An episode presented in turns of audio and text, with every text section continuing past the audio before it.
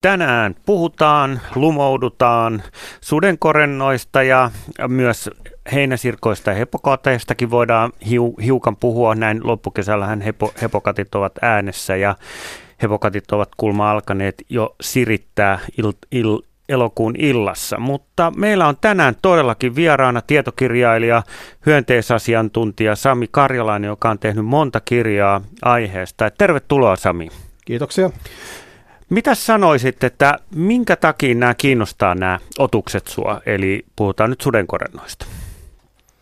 No onhan ne monella lailla kiintoisia ja, ja mä ainakin itse näen sillä, että on paras tapa viettää kesäpäivää olla tuolla jonkin lammen äärellä ja seuralla, seuralla ne tapahtumia, mitä näiden elämässä tapahtuu ja, ja samalla valokuvata. Ja tämä on nyt ehkä nykyisin aika yleinen harrastuskin tämä sudenkorentojen valokuvaus, että kyllä mä suosittelen sitä niin kuin hauskana kesäviettotapana ja aina tulee uusia havaintoja. Vaikka olisi pitkäkin tausta, tausta takana, niin aina, aina kaikkea uutta mielenkiintoista näkee.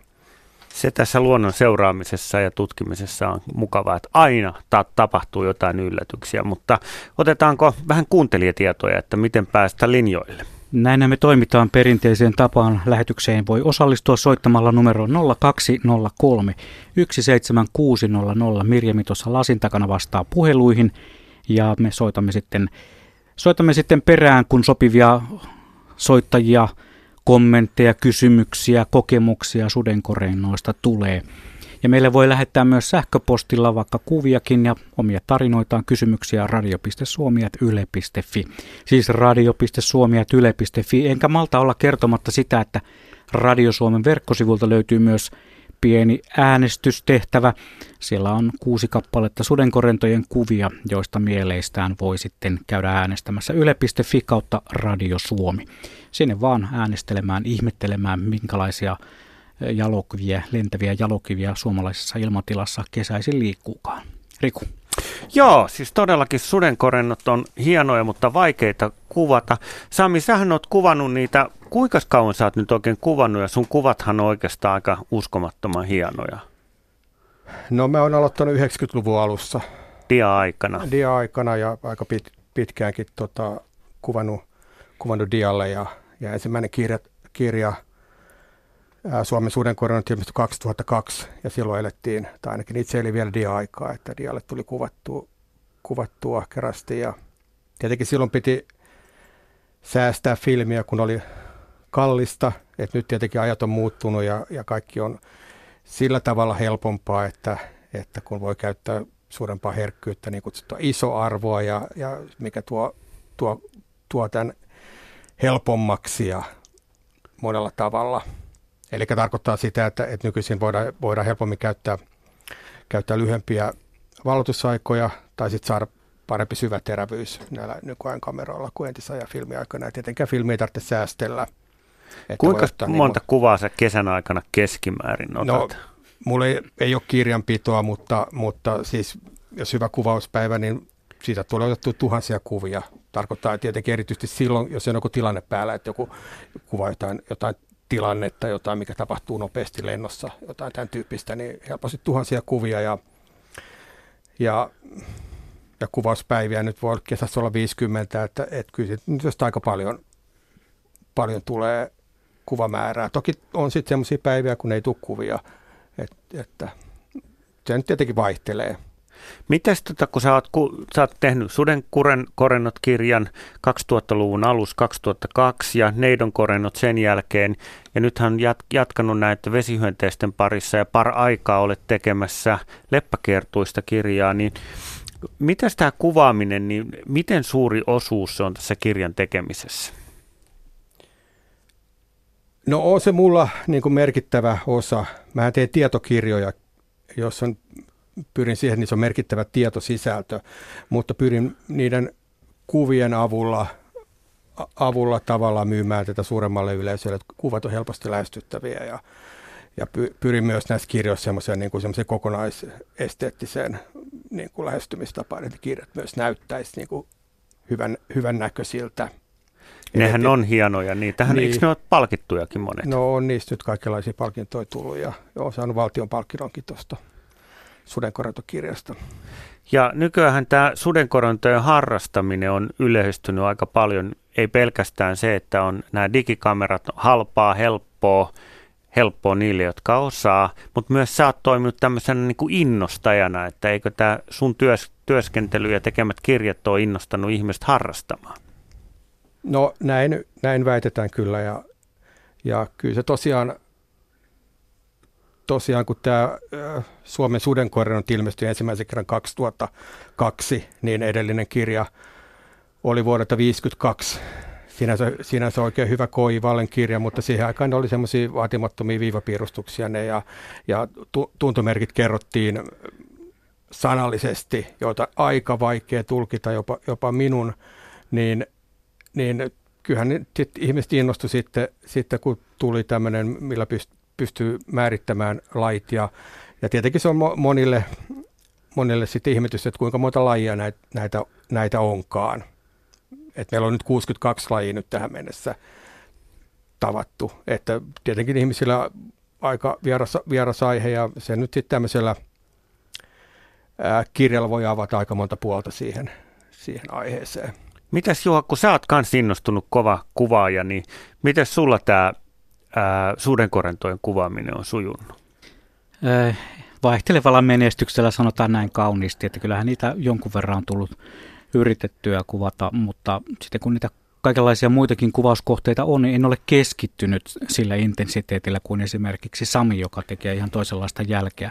Mutta noista, tuosta kuvaamisesta sen verran, että kun omat kokemukset periaatteessa menee tuolla niin kuin järkkäripuolella ja sitten toki myös tällaisella pokkarikameralla, niin pokkarikameroiden syväterävyys on ihan toisenlainen, eli tavallaan sillä on sano, voisiko sen sanoa niin, että silloin on helpompi saada hyvin tarkka kuva sudenkorennosta tilanteessa, mutta ei todellakaan mistään niin kuin nopeasta tilanteesta. Sitten taas järkkärillä voi olla vähän enemmän vaikeuksia saada sitä kuvaa. Mitä Sami sanot tähän?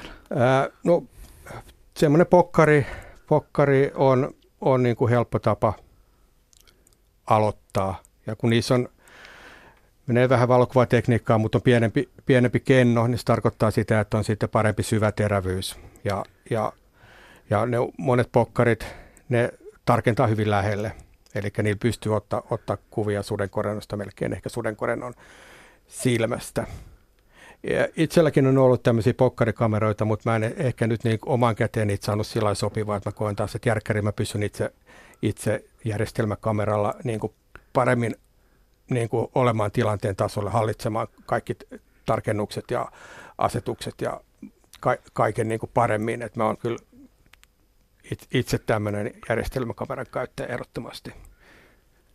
Kyllä, minäkin käytän järjestelmäkameraa ja pokkarilla tulee parempaa jälkeä, mitä kaverit saa. Että se vaatii taitoa. Hei, meillä on ensimmäinen soittaja tuolla langalla odottamassa, mutta ei koteta hänet lähetykseen, että hän, Joo. hän, on, ei kun vaan, hän on juuri pudonnut pois langalta. Oho. Joten otetaan se kysymys, minkä meinasin tähän heittää, että ihan tämmöinen perustavaa laatua oleva kysymys. kysymys. Tämän on Arska kysynyt, että mistä sudenkorennon nimi tulee? Ja puhutaan nimenomaan tästä suomalaisesta nimestä. Eihän sillä ole mitään niin kuin suteen liittyvää, Joo. vai? No kyllä siellä nimenomaan on suteen liittyvä, liittyvä merkitys. Että tätä on, on, on joskus epäilty, että se olisi, olisi väännös nimestä suvenkorento, että se liittyisi, liittyisi kesään. Mutta mut tämä on, on niin kuin virheellinen käsitys, eikä, eikä, eikä, eikä ilmeisesti nyt suome, suomen kieli väännykään sillä tavalla, että se, että se kuulostaisi usko, uskottavalta, vaan tässä on nyt taustalla se, että, että, että näissä erilaisissa uskomuksissa – ainakin Euroopassa näitä sudenkorjat on pidetty tällä siinä pahojen voimien palvelijoina ja, ja, ja susi nyt on ollut ainakin aikaisemmin joku niin kuin pidetty uhkaavana ja, ja, tota, ja, ja myös, myös muissa maissa on tällaisia niin kuin pahenteisiä nimiä, eli ruotsiksi sudenkor, sudenkorenton trollslenda, se viittaa noitaan, noidan värttinään. Englanniksi dragonfly viittaa lohikäärmeeseen. Ja, ja monissa muissa kielissä on myös vasta- vastaavanlaisia nimiä. nimiä. Ja, ja,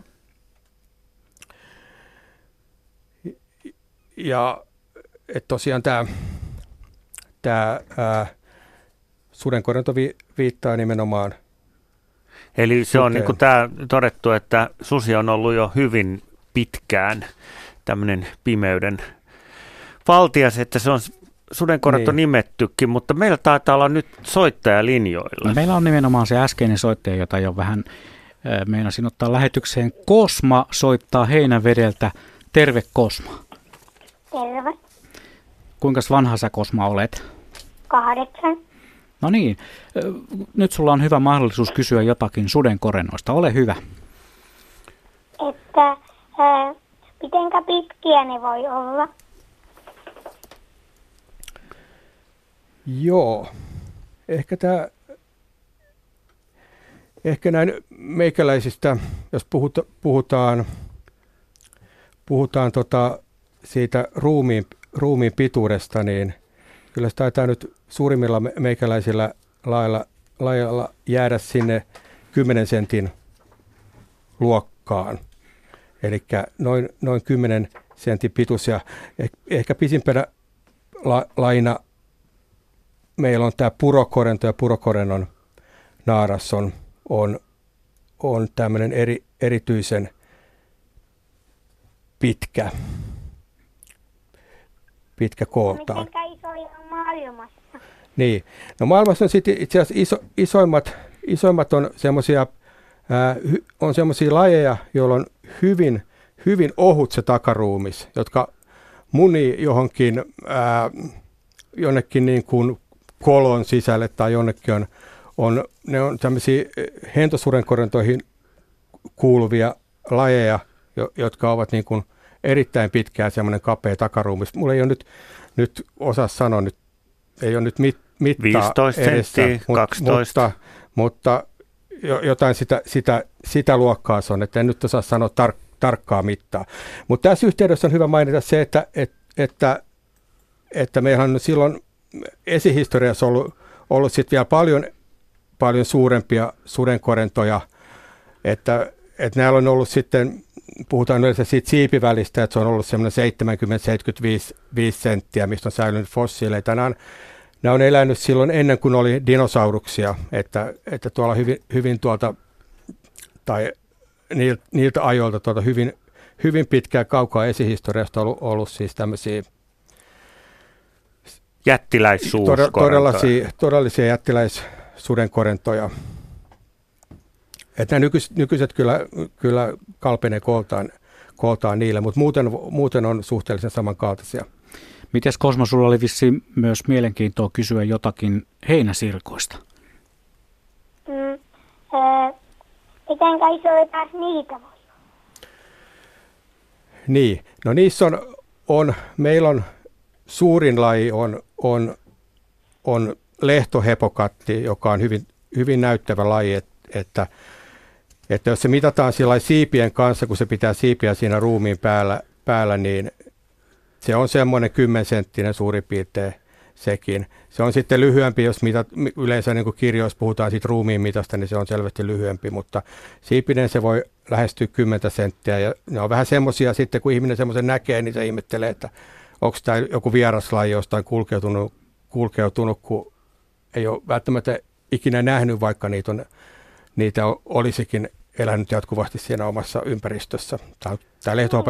Eilen melkein vaaleanpunaisen heinä. No niin, se on kiva havainto, joo.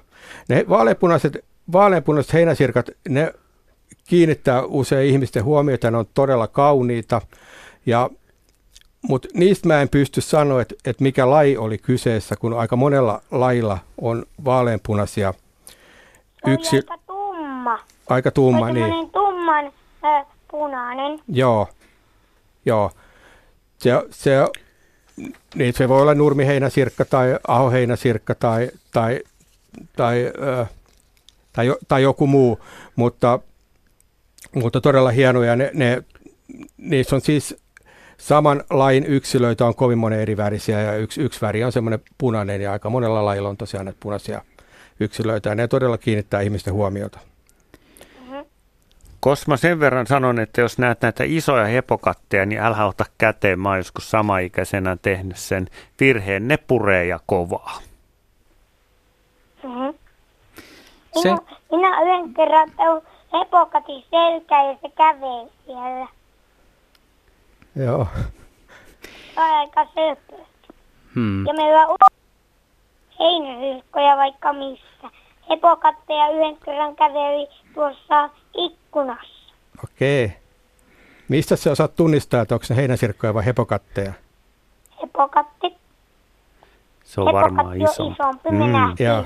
Ö, ollaan nähty ehkä kolme hepokattia. Joo. Kyllä. Hienoa. Joo. Kiitoksia Kosma soitosta ja ei muuta kuin hyviä heinäsirkka, hepokatti ja sudenkorentohavaintoja sulle vielä tälle loppukesälle. Hei hei. Moi moi. Hei. Sähän voisit Sami kertoa, se on aika selkeä, miten erottaa heinäsirka ja hepokatin. Joo, tosiaan äh, heinäsirkan tuntosarvet on ruumista lyhyemmän, lyhyemmät ja hepokotilla ne ovat semmoiset hyvin pitkät antennimaiset ruumista pidemmät. Ja, ja toinen selkeä ero on, että hepokattinaarailla on semmoinen, semmoinen äh, sirppimäinen tai pistinmäinen munan asetin, jo, jollaista tämmöistä selkeää ulkonevaa munan asetinta ei heinäsirkoilla ole. Hyvin selkeä, että jos näet, niin muista kiinnittää huomioon tuntosarvien pituuteen ennen kaikkea. Joo, joo. Ne tuntosarvet voi olla joskus katkennut, ei se ole ollenkaan harvinaista, mutta kyllä se yleensä, yleensä kuitenkin niistä tuntosarvista pystyy aika helposti erottaa, että onko se, onko se heinäsirkka vai hepokatti. Helppo muistisääntö koon lisäksi. No ja me nappaamme saman tien sitten Arnon mukaan puhelimitse Hämeenlinnasta. Terve. Tervepä terve. Juu, tota, semmoinen muistikuva 70-luvun puolivälin jälkeen.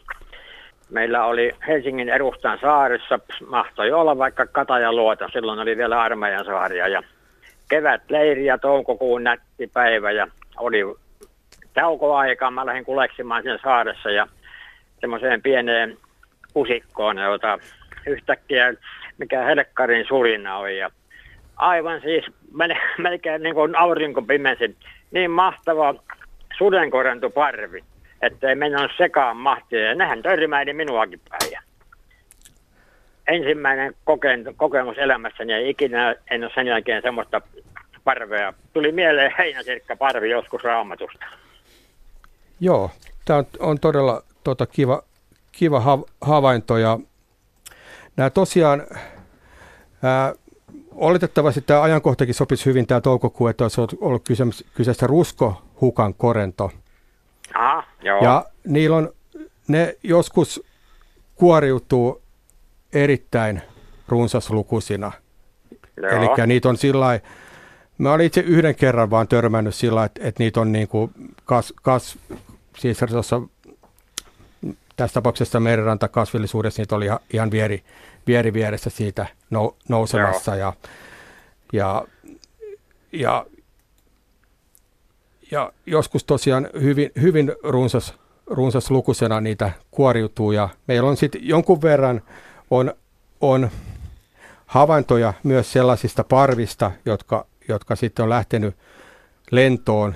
Ilmeisesti nimenomaan sen seurauksena niitä on kuoriutunut, kuoriutunut suumää, suuri määrä ja sitten on muutenkin olosuhteet Joo. ollut sopivat.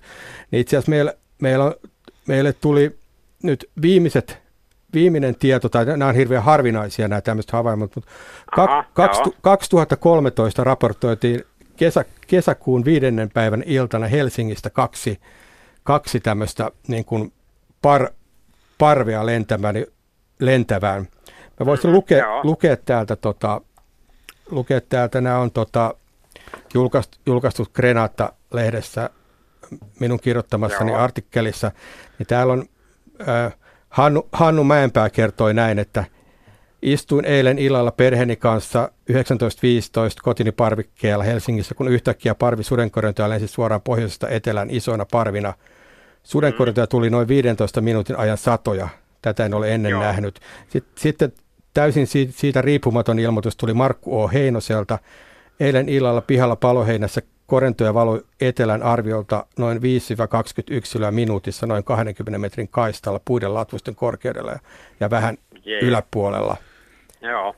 Et, et niitä on tämmöisiä niin kuin harvinaisia tapauksia on nähty tämmöistä lentävistä parvista. Joo. Ja joskus tosiaan näitä tämmöisiä suuri joukkokuoriutumisia, että niissä on koko, koko ranta täynnä. Joo. No tämä oli hieno, tämä riitti kovasti mulle ja tuota, eikä todennäköisesti mun kannatti sitten soittaa. Joo, kiva kun soitit. Joo, kiva juttu. Teillä on hyvä ohjelma. Morjes. Moi. Moi moi. Olipa mielenkiintoinen havainto. Enpä olisi itsekään tullut ajatelleeksi, että sudenkorannat voi muuttaa parvissa. Täällä muuten yksi meidän kuuntelija Jaakko Karjalainen kysyy, että miksi iso sudenkorento jahtaa joskus ihmisiä, kiertää ympärillä ja tekee valehyökkäyksiä. Mä oon muidenkin kuullut joskus tämmöistä niin. kertova, mutta ei taida nyt ihan hyökkäyksestä kyse olla. Joo, tämä on nimenomaan hyökkäyksestä kyse. Että. niin, mutta ei ihmisen kimppuun, vaikka sudenkorto nimeltään onkin. Joo, no t- tässä on niinku, jotkut ihmiset pelkää sudenkorentoa ja ehkä, ne, ehkä nimenomaan siksi, kun ne saattaa joskus tuntua, että ne lentää päin, mutta sitä voi pitää sitten ihan, ihan niin kuin hyvin positiivisena asiana, että paarmoja, hyttysiä, ne siitä napsii sitä pään ympäriltä. Että joskus voi kuulla semmoisen pienen, pienen kolahduksen tai semmoisen äänenkin, kun se naps, napsattaa siitä paarman kiinni siitä korvan juuresta. Eli ne tavallaan niin suojelee ihmisiä, ihmisiä näiltä verenhimoisilta hyökkääjiltä. No joo, kyllä. Olisi kiva, että niitä olisi vielä enemmän. Okei, meillä on taas soittaja linjalla. Olisin kysynyt, että mitä sudenkorennut syö, mutta käydäänpä se tässä soittajan jälkeen. Näinhän me tehdään. Otetaan soittajia, se on ohjelma yksi merkittävistä tarkoituksista. Meillä on Kittilän Kalloon yhteys ja siellä on Erkki. Joo. Terve. Terve, terve. No niin, ole hyvä, kysy. No miepä kysyn kuule tässä joku vuosi aikaa, kun raivailin tuota kämppätien varresta moottorisala. Raivuusala heinä ja pysähyn, niin siinä oli kaksi sudenkorentoa kuule kiveen päällä. Oli lämmin aurinko paiste ja se oli niin aika pieni se toinen ja isompi oli niin päällä ja Mie tietenkin arvelin, että no se on tuota, joku emä hoitaa poikasta, mutta kun siinä aikansa sattui, meni ja meni ja se niin jytyysi jotakin, niin siltä alemmalta putosi pää pois. Ja siinä tuli semmoinen, että onko se niin kova toiselle lajitoverille, että voi jopa vähän niin kuin syödä tai tappaa sitten. Joo, olikohan tämä isompi va- väriltään vaalean sininen? En kyllä tarkoin kun enää muista. Mulla oli Joo. tarkoitus kyllä soittaa luontoilta ja se jäi, mutta se saa olla semmoinen, mutta Joo. kuitenkin niin korentoja ne oli. Joo. Äh, pohjoisessa meillä on ehkä yleisin nähty laji pohjan ukon korento, joka on semmoinen heleän vaalean sininen Joo, laji. Joo. Ja tämän tarinan perusteella mä nyt arvelisin, että tämä, kun ne olivat selvästi eri kokoa, niin... Oli, oli. Se oli paljon pienempi alla, kun mieluummin, että on emo ja poika. Niin, no se oli se selkeästikin, tota, no eivät ole emo ja poikainen, vaan, vaan tämä toinen oli, isompi oli pyydystänyt itselleen saalista. Ja kyllä ne Joo. joskus pyydystää, ne pyydystää kaikenlaisia hyönteisiä, joskus se pyydystää toisia sudenkorentojakin. Joo, no niin, joo. Että Eli... se ei ollut, se on ihan tosi tapahtuma voi olla, että Joo. Eli Joo. pienempi päättyy ison syömäksi. Joo, Se pieni... Kyllä siinä pääkopputo, niin sitten minä vähän säpsähin, että oho. Joo. Eihän ne ihan tavallisia, niin hauskoja olekaan, niin kuin, taikka niin kuin tuntuu, että ne on. Tuossa muuten, joka kyseli siitä tosin, niin se on ihan normaalia nykkelukko pihanurmea leikkaa. Täällä on täällä Lapissa hyttystä paljon, niin niin ne käy aivan poskelta syömässä, ei se mitään. Joo. Ihan mukavakin kaveri, ei tarvi ohovia. Ei tarvi. Luonnon oma. On ollut nyt vähän enemmänkin, kun oli lämmintä. Joo. Aika mukavasti näkyy. Onko siellä muuten tosi paljon notaltu, minkälainen se räkkätilanne on? Ihan pakko kysyä, no koska... Ei täällä hirveästi ole, sääskitilanne on sinänsä, mutta kuitenkin niitä joskus illalla on tuossa tyvenellä. Niin... No hyvä, Tämä, tämä pitää ottaa huomioon, kun perjantaina sinne suunnalle tulen. Kiito, Joo, kiitoksia ei, tiedosta. Joo, että se oli tosi tapahtuma tuo. Hienoa, kiitos Erkki kun soitit. Selvä. No, moi. Joo, hei. Tässä ihan soittaa johdattikin mun kysymykseen, eli Käydäänkö läpi, että mitä nämä sudenkorennot syövät? Niillähän on kaksi jakone, eli ne on eka toukkavaiheessa, ne elää vesieläiminä ja sitten aikuisina lentelevät. Niin mitäs ne aikuiset syö? Siihen me päästiinkin, ne voi syödä toisia sudenkorentoja. Niin, ne no, syövät nyt kaikenlaisia lentäviä hyönteisiä.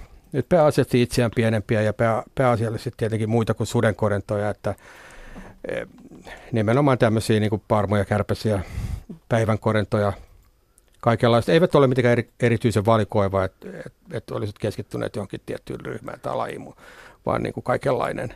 Eli kaikki, mikä ilmassa liikkuu, kelpaa. No voi melkein, melkein näin sanoa. Ja ehkä ne nyt ei kovin usein syö ampiaisia tai kovin usein syö leppäkerttuja, mutta tämmöisiäkin tapauksia on nyt sitten kuitenkin, kuitenkin todettu.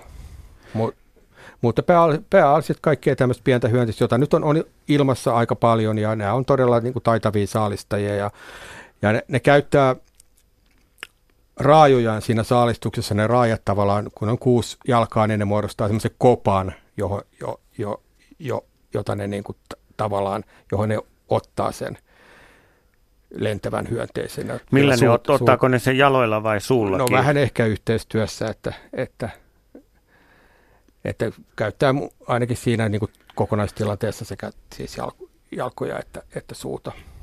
Ja, ja usein ne pienen saaliin ne pystyy syömään ilmassa ja ihan, että lentelee siis samalla. Mutta sitten jos tulee joku isompi saalis, niin ne laskeutuu alas ja sitten rauhassa syö. Ja sitten kun niitä seurailee, niin usein, usein ne on kyllä sillä sanoisiko tuhlailevia, että, että aika paljon tippuu sitten niin kuin tippuu sitten maahan kyllä siitä, siitä se menee sitten jonkun muun ruuaksi, mikä tipahtaa maahan. Ja siipiä ne ei syö, esimerkiksi sudenkorjannut siipiä. siipiä siipiä sudenkorjanto ei syö eikä syö kyllä lintukaa. Että. Joo, niin mä oon huomannut, että jos joku peto niitä saalista, esimerkiksi nuolihaukka, niin se ne siivit jo ilmassa tiputtaa. Joo. Miten sitten nämä toukat, kun nämähän sudenkorennon toukat elää ja päivänkodennon toukat elää siellä vedessä?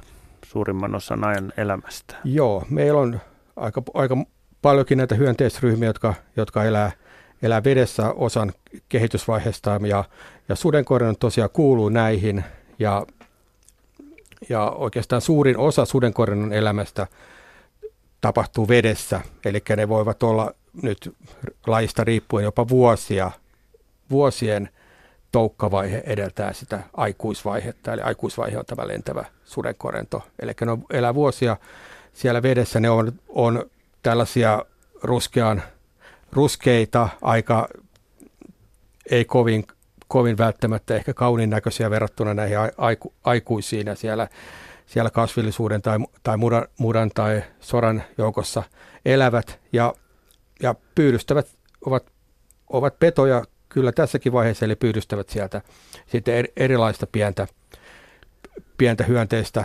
ruuakseen tai, pien, muita, tai pieniä eläimiä yleensä, eli, eli just jotain päivän korennon toukkia, kokkia, malluaisia, kaikki tämmöiset on niille, niille sopivaa, sopivaa Eikö ne aika hurjia, että ne saattaa syödä jopa tuommoisen sammakon poikasen tai jopa pienen kalan?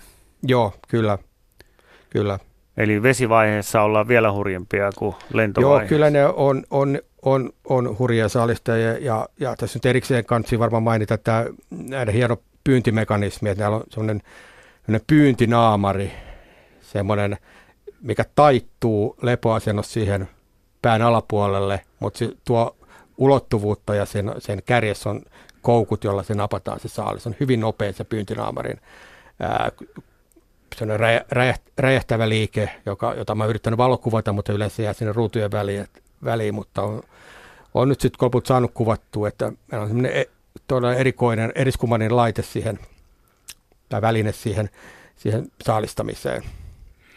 Ihan itse kehitetty vai? No, tässä nyt evoluutio on kehittänyt sen tässä, tässä pitkään kuluttua. Se voi tosiaan olla se ää, suurin piirtein se sudenkorjanto esimerkiksi pohjamurassa niin, että siellä on silmät puhtaat ja, ja ehkä tuntosarvet puhtaat ja sitten sit kun siitä ohi menee joku, joku pieni eläin, niin sit sieltä se pyyntinaamari rävähtää ja, ja ruokaa tuli sudenkorjan toukalle.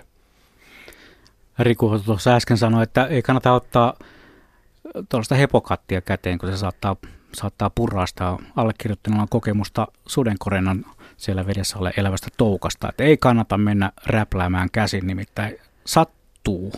Pikkukundina piti sekin mennä kokeilemaan. Joo. Ootko ihan varma, että oli sudenkorentoja eikä suursukeltaja?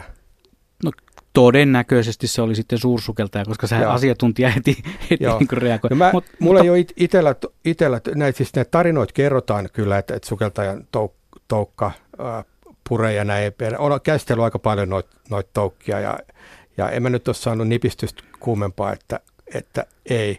Mutta, mutta oikeastaan se kaikista hurin, hurin peto on se suursukeltajan toukka.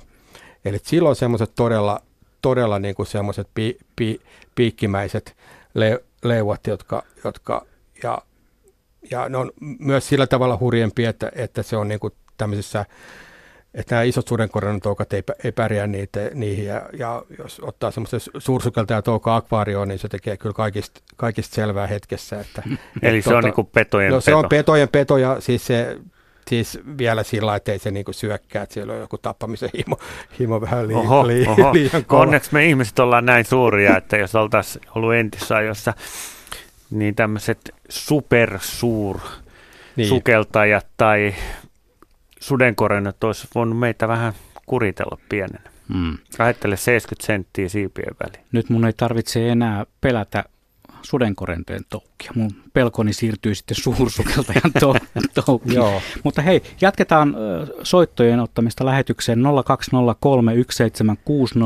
Numerot on valinnut myös Sirpa Anttolasta. Terve. No terve, terve. Olet... Terveisiä täältä Metsähallituksen lammastilalta. Oletko sä oikeasti just tällä hetkellä paikassa, jossa lentelee niitä sudenkorentoja? Ää, tässä ihan muutamia nyt lentelee vielä, että aurinko on silleen laskemassa tuonne puulatvojen tuntumaan, niin ihan muutama on ilmassa, mutta tässä on kyllä päiväseltään lennellyt hyvinkin reippaasti. Me oltiin viime vuonna heinäkuun loppupuolella, niin silloin oli yksi päivä, jolloin oli aivan tolkuttoman paljon. Et en ole ikäis, ikä, ikänä niin, niin paljon nähnyt aikaisemmin, mutta nytkin on ollut eilen ja tänään niin oikein silleen kymmenittäin korentoja tässä tässä niityn päällä, lammasniityn päällä. Minkälaiset olosuhteet siellä on, että onko se otollinen juuri nimenomaan? Sami kohta kertoo, onko se otollinen paikka. Kerrot, minkälaiset olosuhteet siellä on?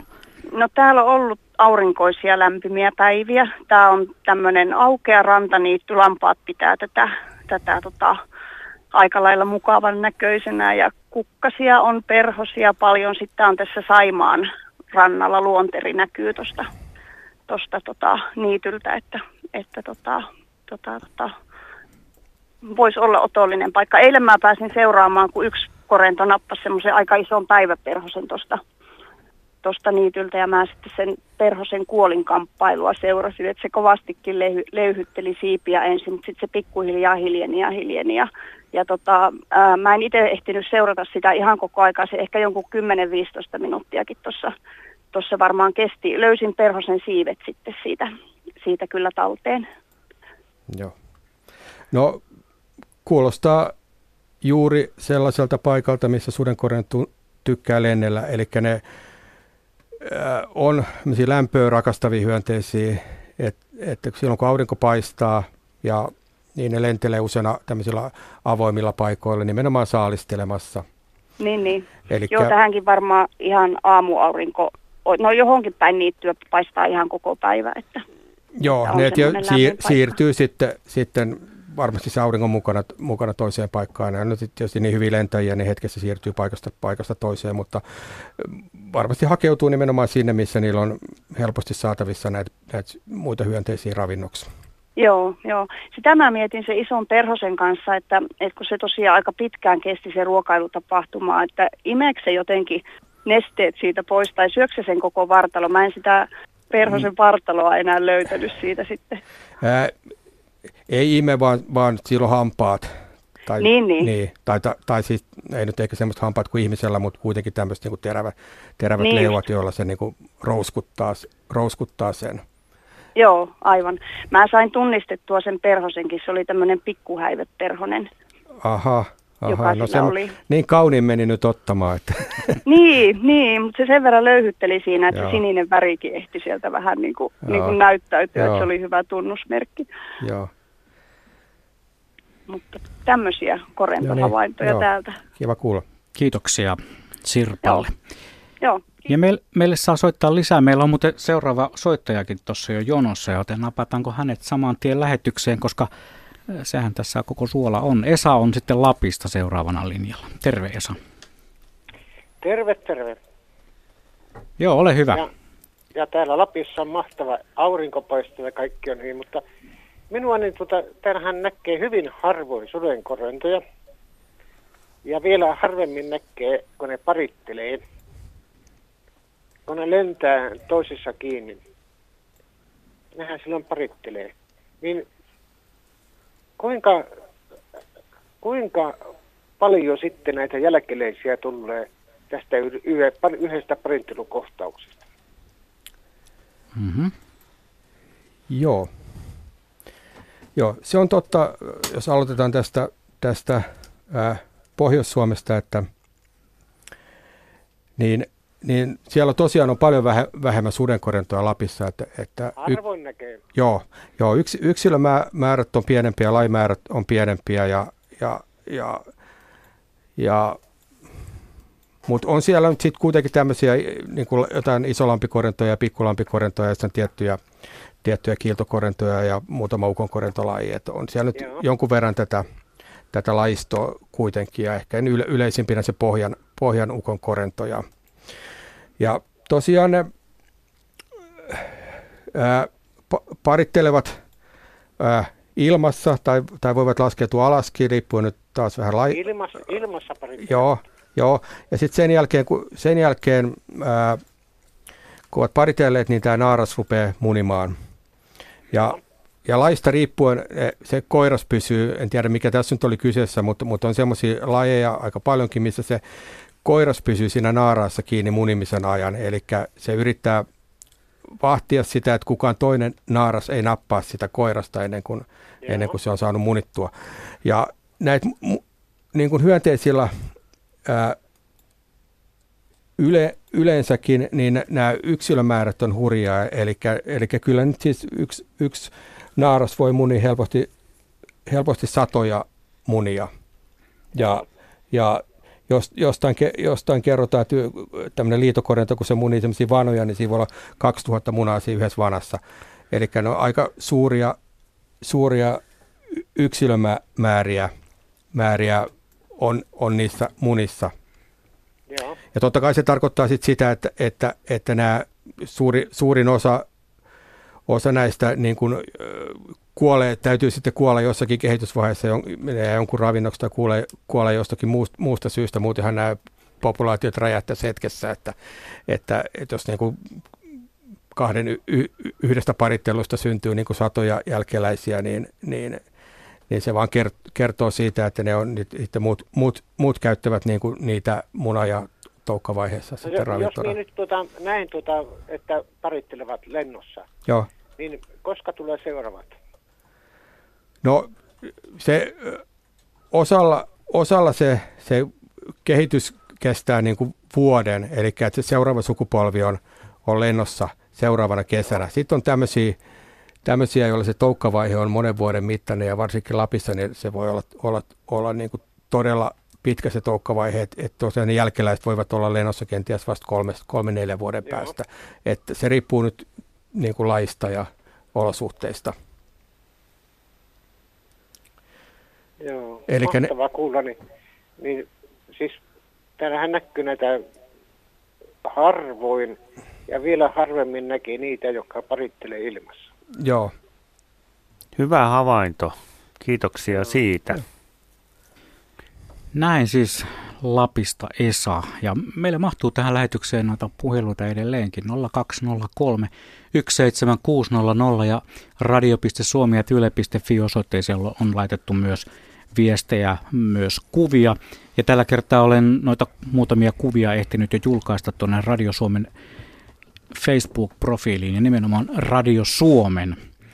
Ne on, ne on sieltä tällä kertaa löydettävissä. Ja muistutanpa sitä, että yle.fi kautta Radio Suomi-sivulla löytyy sellainen pieni äänestys, jossa on puolenkymmentä kuvaa. Käykää katsomassa kuvia ja antakaa omalle suosikillenne ääni kerran voi äänestää jokainen joskus 10 vaille kahdeksan aikaan. Sitten katsotaan, mikä kuvista sai eniten ääniä. Sillä ei sinänsä ole mitään merkitystä muuta kuin, että vähän arvuutellaan, kuulostellaan meidän kuuntelijoiden esteettistä silmää. Kuinka hyvin se puree sudenkorentomaailmaan. Riku. Joo, Sami Karjalainen on todellakin meillä tänään vieraina, tietokirjailija ja hyönteisasiantuntija ja puhumme ää, näistä sudenkorennoista ja hieman sivuamme heinäsirkkoja ja hepokatteja. Nyt edellinen soittaja kysyi hyvin mielenkiintoisia kysymyksiä, että kerropa meille näiden sudenkorennon elinkaari tavallaan, että siinähän on muna, toukka ja aikuinen. Ja tämä Lapissa kerroit, että saattaa olla kolme neljä vuotta, kun seuraava sukupolvi sudenkorontoja, jotka näet parittelevan, niin on lentovaiheessa. Joo, näillä on vaillinainen muodonvaihdos, mikä tarkoittaa sitä, että näillä ei ole, ei ole kaikkia hyönteisille kuuluvia vaiheita. Eli näitä puuttuu kotelo. Eli sudenkoiran kehitysvaiheet on muna, toukka, aikuinen. Et esimerkiksi kovakuori sillä perhosilla on muna, toukka, kotelo, aikuinen. Eli siitä puuttuu yksi välimuoto kokonaan. Ja siitä puuttuu yksi kehitysvaihe kokonaan. Ja, ja eli, eli se tapahtuu niin, että, että tämä toukka, joka elää vedessä, nousee sieltä kasvia pitkin johonkin kasville, kasvia pitkin siinä veden yläpu, yläpuolelle ja siitä sitten ää, kuoriutuu ulos siitä toukka-nahasta. Ja tämä on semmoinen hieno, hieno kokemus aina sitten ke- keväällä nähdä näitä kuoriutumisia, kun se, ne, ne, ne lähtee, lähtee, lähtee lentoon, kutsutaan neitsyt lennoksi, semmoinen ensimmäinen haparoiva lento. Tai itse tämä kuoriutuminen kestää semmoinen tunti pari ja on sillä varmasti elä, elämys ihmisille nähdä tai monesti, jos, jos, jos vaan tietävät, mistä on kyse, voi näyttää aika, aika omituiselta touhulta ja mon, monesti luulee, että siinä on joku, joku niin kuin saalistustilanne käy, käynnissä, kun siinä on tämä, tämä sieltä toukkanahasta ulos tullut, ulos tullut tota, korento on siinä toukkanahan päällä, niin siinä on niin tavallaan niin kuin näyttäisi, että olisi kaksi yksilöä. Joo, ja toinen on semmoinen ruskea ja toinen onkin kaunis ja Niin, toi, toinen on, on, on, on semmoinen ruskea ja, ja sitten tämä, tämä kuoriutunut yksilö on aluksi semmoinen vaalea, että se on semmoinen melkein semmoinen enkelimäinen ja niin kuin, mm, että pikkuhiljaa sitten, sitten se siivet kirkastuu ja sitten pikkuhiljaa ne, sillä tavalla kovettuu ne siivet, että se pääsee lentoon.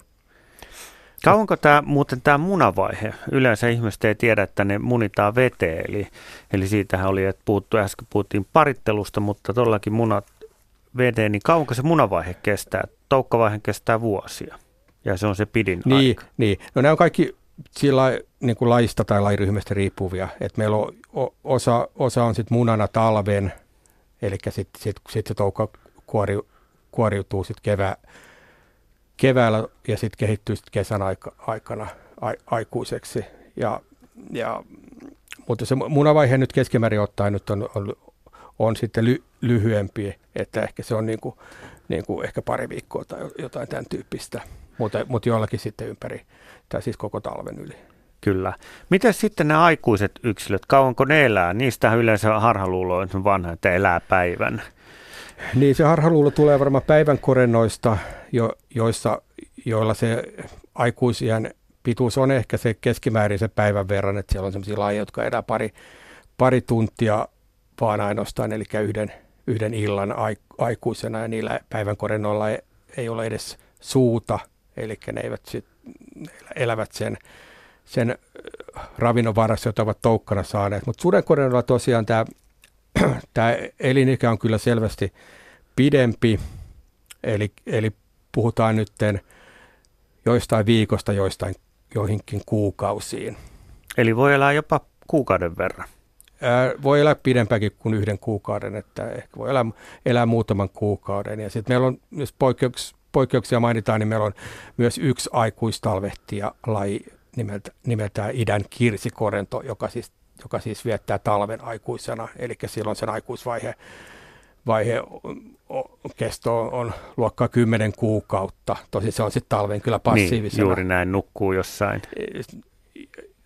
Joo, se on, on, he, on heinikossa roikkumassa kasvista. Ja itse asiassa viime talvena saatiin nyt ensimmäinen aikuishavainto tästä lajista Suomesta. Ja Turun seudulla asuvat, asuvat ää, pari hyönteisharrastajaa ottivat tehtäväksi etsiä tämmöisen idän, idän kirsikorennon. Ää, mainittakaa nyt nimet, jos muistan oikein, niin Mikko Huunonen, Huunonen ja Håkan Sören Holminen olivat, olivat sitten tar- tarkkana, etsivät sitten, muistaakseni paraisilta löysivät sitten yhden, talvella yhden yksilön sieltä he, heinikosta kasvissa roikkumasta. Eli su- sudenkorjutaan voi teoriassa, teoriassa tavata nyt sitten talvellakin. Mutta siinä pitää olla jo todella niin kuin asiantuntija, että sen sieltä joo, löydät. ja pitää, siis sehän, sehän, on tietenkin se sudenkorennon väri on tietenkin samanlainen kuin se heinikon väri, että, että, se, että kun saalista ei sitä löydä ja, ja se on, ei ole helppo homma löytää. Tietenkin sitä kansi etsiä sieltä, mistä tietää, että niitä niin kuin, paljon yksilöitä on siinä jossain ollut kesällä sillä, sillä se seudulla, Muut, muuten se on niin kuin tietenkin toivoton tehtävä. Niin, varmaan aika muuten, epätoivoinen homma. epätoivoinen homma, joo. Kyllä. Yle. Radio Suomi. Studiossa Juha Plumperi, Riku Lumiaro ja sitten meidän vieraanamme on tänään Sami Karjalainen. Riku, jatketaan. Joo, jäi kesken tuosta elinkaarista ja tulikin mieleen, Ari kyseli tuolta sähköpostilla, että jos sudenkorento tippuu veteen, niin pääseekö se uudelleen lentämään. Ja me voitaisiin puhukin samalla siinä vastauksen yhteydessä, että minkälaisia lentäjiä ja miksi nämä on niin hyviä lentämään nämä sudenkorennot. Mutta aloitetaan sillä kysymyksellä, että pääseekö se vedestä ylös? no, se kyllä sillä vaikeuksia on, on siinä. Esimerkiksi kun suden, sudenkorrentossa ne kamppailee keskenään esimerkiksi koiraat siinä, niin, niin kyllä se saattaa käydä niin, että se toinen putoaa siihen veteen. Ja silloin se, silloin totta kai kun se on siinä veden pintakalvollinen, niin että joku kala, kalahan sen helposti voi siitä napata, on se sillä vähän avuton. Mutta kyllä ne yleensä sillä pystyy pot, potkimaan itseään ra, rantaa kohti ja sitten sit pääsemällä johonkin kasviin kiinni ja nousemaan siitä pois. Että että niiden ei ole kovin helppo päästä siitä vedestä suoraan lentoon. Eli, ve, eli niiden pitää pitää huolta, että aikuisina ei sitten veteen enää joudutakaan. J- joo, no tavallaan, mutta mut sitten toisaalta ne sitten, jo, sitten kyllä, kyllä jotkut jopa munivat sit siellä veden pinnan alla, että laittavat ne munat sinne syvälle sinne pinnan, pinnan Eli alle. ne sukeltaa. Että jotkut sukelt, sukeltaa Joo. sitten. Eikö siinä vaiheessa elintarvo ole aika lopussa, jos munitaan?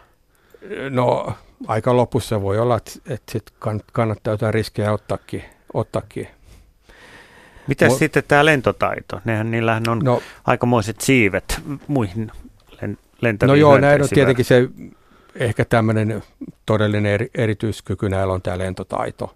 Eli näillä on neljä siipeä, jotka on semmoiset semmoiset taittuvat, mutta mut kuitenkin sellaiset niin voi, voimak, voimakkaat, vähän semmoiset niin kuin paperimaiset kenties, tai miten nyt sitä nyt kuva, ku, kuvailisi, mutta, mutta niissä on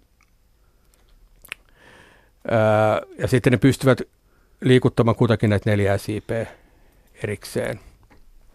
Ja, ja sitten se siiven kärjessä on, on, on, on vielä semmoinen terostigma, semmoinen niin kuin, ää, siipitäpläksi kutsuttu, kutsuttu semmoinen mm, hieman painavampi kohta, tai mikä näkyy tummempana kuviona tai jonkin värisenä kuviona se siiven kärjessä, että se antaa tavallaan vipu, vipuvartta lisää. Ja, ja nämä tosiaan py, kykenee lentää hyvin monella eri, eri tavalla, että py, pysäyttää kovasta vauhdista lentosakusta seinää ja taas purtata kovaa vauhtia, lentää, lentää usein jopa semmoisia kie, kieppejä, joita sitten vaikea nähdä silmällä ja pystyy jopa peruttamaan ja, ja, ja nehän tosiaan sitten taistelee ne koiraat keskenään ja osalla ei par, parittelee ilmassa, että ja tietenkin tarvii tehdä saalistamiseen myös erityisiä lentotaitoja, että nämä lentotaidot on kyllä hyvin moninaiset ja, ja koiras ja naaras pystyy lentämään yhdessä. Ja, Eli tämä hurjaa lentäjä. Hu, pala- hurja len- kyllä. Hurja len- Yle, Radio Suomi. Nyt Kosma on lähettänyt meille kuvan, missä sillä on idän hepokatti kädessä ja kommentti, että näin ei pitäisi tehdä, kun puhuttiin siitä, että hepokatti saattaa purra. Ja sitten päästiin siihen, että niin suursukeltajan toukkakin saattaa purra. Mutta mennäänpä siitä sitten siihen, että mitkäs on Sami Karjalainen tietokirjailija ja hyönteisasiantuntijan sun oudoimmat tai mieleenpainuivammat sudenkorento-kokemukset? Niin, nyt voi olla pikkasen vai, vaikea valita niin monesta, mutta on ne tietenkin semmoiset semmoiset kokemukset, kun on joidenkin niin kuin pitkä, pitkällisten vuosien etsimisten jälkeen tai löytänyt jotain harvinaisempia lajeja, niin on ne tietysti sillä jäänyt, jäänyt mieleen. Ja sitten mitä on jäänyt mieleen tietenkin... No, jotkut... Mitäs tämmöisiä harvinaisia lajeja on jäänyt mieleen, joita sä oot etsinyt vuosia? No, no kyllä tämä tietenkin tämä mikä nyt tuli aika nopeasti mieleen, on tämä tundrakiilto korento on tämmöinen ihan Pohjois-Lapin laji, joka, joka on, on hyvin salaperäinen laji, laji, josta on hyvin vähän, vähän havaintoja. Ja meillä kävi kerran nyt Matti Hämäläisekaan niin, että, että lähdettiin täältä etelästä silloin, kun siellä oli sää, sää muuttumassa paremmaksi ja yö, yöjunalla kolariin ja sitten siitä vauhdilla a- autolla Nuorgamiin ja oltiin iltapäivällä siellä Nuorgamissa ja, ja sitten löydettiin näitä tundrakiiltokorentoja siitä niin kuin heti, heti monia yksilöitä siinä nopeasti ja sai, sai, kuva, sai kuvattua, mikä oli ihan niin kuin spesiaali, spesiaali juttu. Eli naarasta ei ollut ehkä otettu kuvaa koko maailmassa aikaisemmin ja tai en ainakaan tiedä. Ja, ja, Eli te menitte suoran bongauksen tekemään? No siis, t- siis, siis ää, tiedettiin, että paikalta oli löydetty aikaisemmin, mentiin sinänsä, sinänsä suora pongaus tekemään, mutta, mutta semmoinen pongaus, joka ei ole kyllä use, useimmiten onnistunut. Tämä oli aivan spesiaali juttu, että me löydettiin sitten tavallaan nopeasti siinä, käveltiin, käveltiin siihen muutama sata metriä siihen suolle ja sitten löydettiin näitä. Ja tämä on nyt ollut semmoinen laji, tämä tundrakiiltokorento, että nämä tuolta etelästä tänne tulee ihan vartavasten Suomeen tämmöisiä hyönteisvalokuvaajia. Ne nyt lähinnä, lähinnä on, että eräs italialainen kaveri on täällä käynyt, onko se käynyt viitenä, viitenä kesänä vai, miten, vai, vai, vai kuinka, kuinka monen monituista kertaa ja, ja ei, ei tuottanut tämän, tämäkään kesä tulosta. Että siellä on Pohjois-Lapissa niin arva, arvaamattomat säät ja se laji on itse asiassa hir, hirveän arvaamaton. Että, että, että niin kuin, Eli onneakin tarvitaan. No onnea, onnea tarvitaan ja, ja onnea tarvitaan ja paljon, paljon yrittämistä ja, ja, ja näin, näin edespäin. Onko jotain sellaista biologista yllätystä tullut näiden vuosien aikana, kun olet sudenkorintojen parissa puuhannut Sami Karjalainen? No siis kyllähän tässä sitten kaikkea siis pientä niin kuin havaintoa tulee koko ajan. En tiedä kuinka, kuinka, me, kuinka niin kuin, sillain niin kuin merkittäviä tai tieteelle uusia ne nyt sitten Mutta omasta sitten mielestä? Onkaan. No,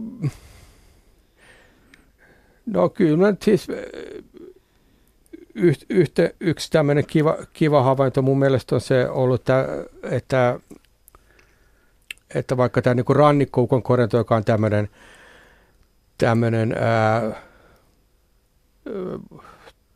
tämmöinen niin kuin meidän rantalaji täällä Pohjois, Pohjois-Euroopassa, niin mitä, mitä siis suurimmassa osassa Euroopassa ei ole, mistä ei ole, ei ole niin paljon tietoja, tietoja ja, ja, ja että se on nyt sitten ehkä omista vähistä havainnoista, niin sen vuonna 2002 kirjoitin, kirjoitin kirjaan, että tämä on niin tämmöisiä muita muita lajeja hurjempi, eli saalistaa usein isoja perhosia ja muita sudenkorentoja. Ja nyt on kyllä aika paljon muitakin, muitakin havaintoja tullut sit sen jälkeen, että, että, että voi, voi sanoa niin kuin aika hy, hyvänä varmana tietona, että tämä on niin kuin tämmöinen äh, huri, hurin saalistajalaji, jota rannikko ukon korento Ilmojen peto. Ilmojen peto sinänsä, sinänsä ja siis se saalistaa joskus jopa ihan oman lajin yksilöitä, että silloin se on ihan puhdas kannibalismi. No tästähän meillä Kyllä. olikin soittaja. Tässä meillä oli jo siis tavallaan puhetta, mutta silloin Joo. oli ehkä, ehkä puhetta siitä, että puhdistaa pienemmän suden, suden korennon. Aika hurjaa. Meillä taitaa olla soittaa linjoilla. Meillä on soittaja linjoilla, mutta muistutetaan tässä kohtaa, että tämä on todellakin Luontosuomen suuri sudenkorento ilta kello 20 saakka. Me puhumme aika pitkälti sudenkorennoista niiden kaikista ominaisuuksista. Ja muistutanpa siitä myös, että Yle Radio Suomen Facebook-profiilissa on tällainen pienen pieni sudenkorento-video, jossa sudenkorento käy nappaamassa jotakin pientä purtavaa ja palaa lähtöpaikkaansa syömään sitä. Ja siinä näkee osittain ainakin se, mitä Sami sanoi, että ei aina se kaikki saalistettu ö, ruokavaranto mene sinne suuhun, vaan joskus pieniä murusia putoilee sitten putoilee sitten suupielestä poispäin. Mutta Juan Koskelle me matkaamme puhelimitse, siellä on Mika. Terve. Joo, kyllä on joo, hyvää iltaa vaan. Ja tuota, Ilta. askarruttanut semmoinen asia tässä nyt toista vuotta jo peräkkäin, kun tämmöiset ruskeat, noin 15 senttiä pituudet, pituudelta olevat sudenkorennot, niin ää, lentää niin kuin tietyllä korkeudella, ja minun mielestä se on joku 20, jopa 30 metriä, niin niitä kerääntyy vaan pikkuhiljaa, ja tuossa suurin eri yksilöiden määrä kerättiin laskea, niin 30, 30 päästiin. Tuota, askarruttanut se, mikä tekee sen, että ne tietylle korkeudelle sitten tällä lailla parveilevat ja muuttuvat niin kuin lentokorkeudeltaan. Onko siihen joku selitys? Niin, ilmeisesti kyse oli siitä, että ne lentelee siinä edestakaisin. Joo, kyllä. Joo. No en mä muuta keksi, että kyllä se varmaan on saalistustilanne kyseessä, että siinä sit sillä sopivalla korkeudella lentelee jotain sopivaa saalis, saalishyönteistä. Joo, kun ne tuossa toisaalta sitten joina muina päivinä niin lentelee myöskin alempana, että tuo, tuo niin kuin silleen on hämmästyttävä, että ei ihmissilmä ainakaan erota mitään sillä korkeudella. Lentelee. Joo, voi tietenkin niin korkealla vaik- vaikea, vaikea tietenkin nähdä, että kyllä tietysti aika suuri kyllä. osa näistä saaliselämistä on sen verran pieniä kuitenkin. Ja pystyttekö te kertomaan sitten, mikä lajike on tämmöinen, mä nimittäin kissa on jostain löytänyt semmoisen ja kerran semmoisen kanssa leikki, että noin 15 senttimetriä pitkä moniväriset silmät ja, ja tuota, hieman ruskean kullaväriset silmät. Eh, no, no siivet, neljä kappaletta. Niin, no ää, jos on semmoiset niin kuin ru, ruosteen väriset siivet, semmoiset ja iso, iso laji, niin se on, siellä on hyvin todennäköisesti ruskoukon korento. Toi, toi mitta 15 senttiä on nyt, on nyt ehkä vähän enemmän kuin se oikeasti on, mutta tämä on ihan normihomma. Että Joo, hyönteiset... 10, joo, yli 10 senttiä joo, joka tapauksessa. Joo, mutta joo. Tuota... Hyönteiset ihan tyypillisesti vähän arvioidaan isommaksi, kun ne on, niissä on joku semmoinen piirre, että ne, tuolla kun mittanauha laittaa piereen, niin ne ehkä ei ole ihan niin isoja, mutta iso, tosi iso laji se, joka tapauksessa on se ruskoukon korento ja näyttävä laji.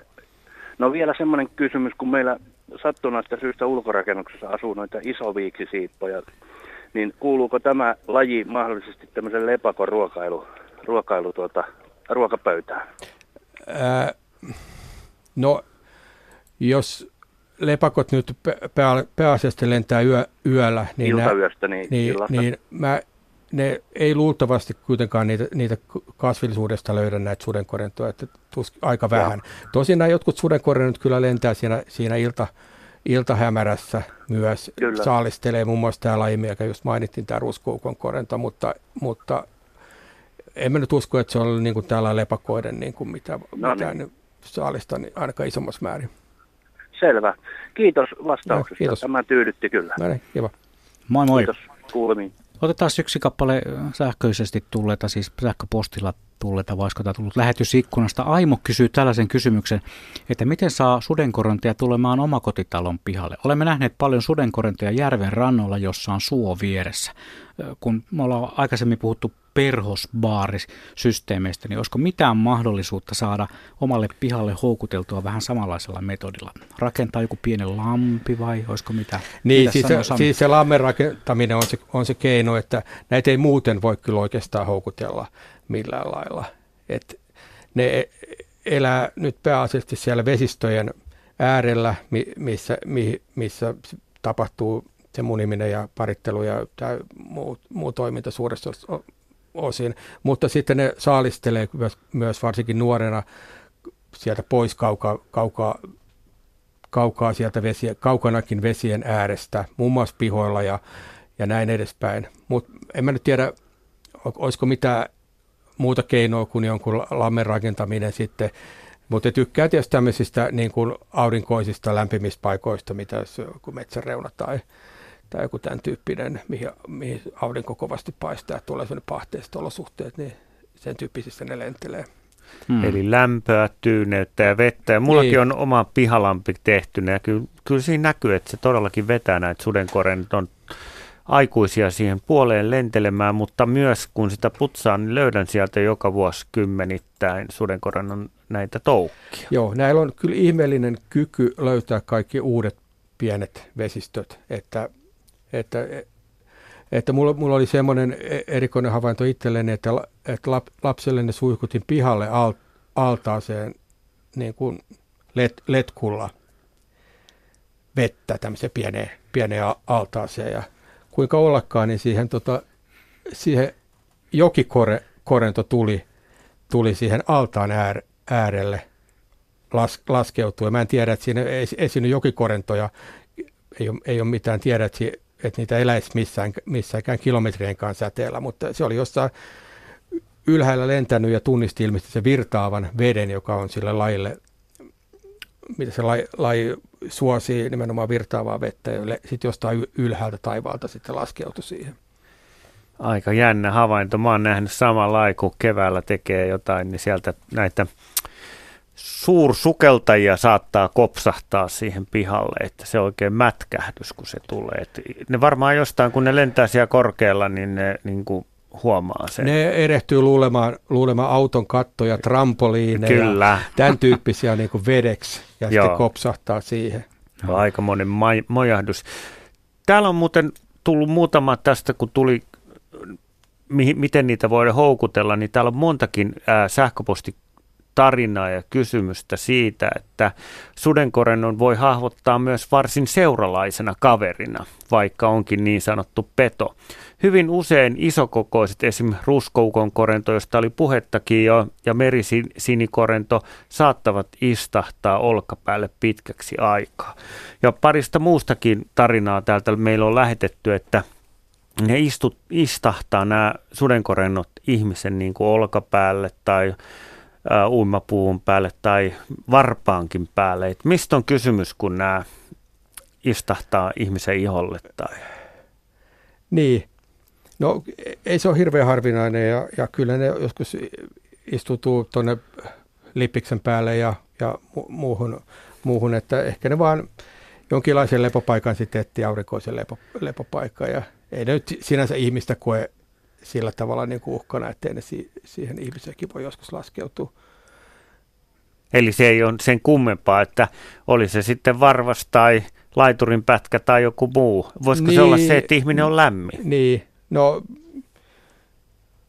voi olla tietysti ihmisen lämmöstäkin nyt tykkää, mutta, mutta ehkä nyt sitten semmoinen lämmin laituri on ihan yhtä, yhtä lailla, hyvä, eli yhtä sattumasta. Hyvä. Joo, mm. no sattumasta. Mulla on itsellä, itsellä semmoinen semmoinen kokemus, kun oli jossain, jossain tämmöisessä niin kuin, ää, kuvaamassa ukon korentoa tämmöisen hiekka, hiekkatien äärellä ja sitten sitä yritin siinä kova, kovasti jahdata, eli lähinnä odottaa sitä, kun se laskeutuu johonkin. Sitten sit kun se laskeutuu johonkin, niin mä yritän hiipiä siellä lähellä ja sitten saada jotain kuvaa. Ja ei se millään meidän ole laskeutunut. No sitten se löysi paikan, missä laskeutui, ja se oli mun nenänpää. No niin, liian lähellä kuvattava. Joo, nyt olisi väärä, vääränlainen objektiivi, että ei sittenkään sit tullut kuvaa. Kyllä. Joo.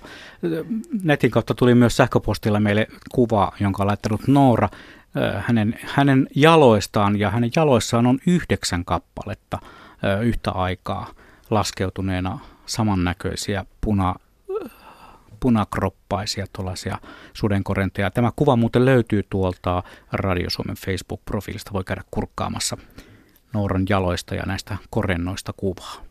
Se on aika hyvä jo yhdeksän kerralla. Joo, mä en nyt itse näistä kuva, kuvaa, mutta, mutta ää, mä luulen, että, että tässä ne on varmaankin jotain syyskorentoja ja siinä on ollut joku tilanne, jossa niitä on ollut hyvin, hyvin runsaasti nyt sitten joka paikassa ja sitten ne niitä on varmasti laskeutunut muuallekin, että en mä tiedä hakeutuuko se nyt sit välttämättä pelkästään niin kuin ihmisen vaatteille, vaatteille, vaan niitä on varmaan ollut paljon muutenkin. Ennen kuin otetaan seuraava soittaja lähetykseen, niin on kysyttävä se kysymys, että onko sudenkoronalla hajuaisteita, jos että ne menee jonkun tietyn hajun perässä. Olisiko Nooran jaloissa voinut olla jotain sellaista? Ää, uusin tutkimus kertoo, että sudenkorennoilla on, on, on haju, hajuaistia, ainakin jo, jossa, jossakin määrin. Se, että onko sitten jos, jossain Noorassa semmoista hajua, josta sudenkorjat on kiinnostunut, epäilen nyt sitä, että mä en näe siihen niin Tuossa se on se kuva, jos haluat katsoa. Siinä syytä. on todellakin Ahaa, jala, jalalla niin kuin, paljat, paljat jalat. Joo, aika syys, hurja kuva. Niin, no syyskorentojahan ne on niin kuin ma- punaisia. Joo. Ja, joo. No tuossa ne on kyllä tykännyt tuosta vaan, ei ole niin, niin ruskeaksi ros, ruskettuneet jalat, että tämmöinen vaalea pinta on houkuttanut niitä, sanoisin tuossa. Mm. Ei, no, ei Nooran feromonit. Ei, en mä siihen, siihen usko. Okei, okay, eli aivan asiallinen vastaus, mutta meillä taitaa olla soittaa Ei pelkästään taida, vaan on sauvoon. Otamme tällä kanavan avaamisella yhteyden. Teuvo on siellä. Terve Teuvo. Terve, terve. Joo, täältä Sauvasta soitan tuota, niin, äh, tässä muutamia vuosia takaperin havaitsin mökillä semmoisen ilmeen, kun, kun tein pihalla semmoista äh, vesivanerista, hyvin tumma vesivaneri.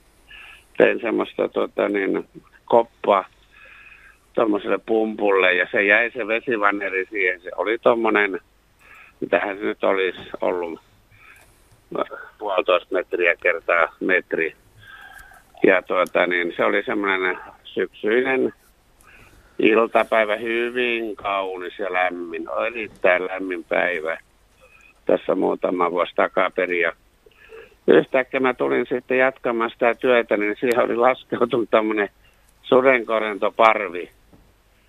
Ja ne oli kaikki samansuuntaisesti siinä laudalla. Niitä oli ainakin vähintään 30. Okei. Okay sama, sama, samanlaisia, samanlaisia korentoja. Se oli ihan niin kuin semmoinen lentokenttä. Mä huusin vaimolle tuonne katsomaan, kun koneet on laskeutunut tuonne kentälle. Ja, ja ne oli ihan liikkumatta siitä ja sitten ne lähti siitä omitteille taas sitten.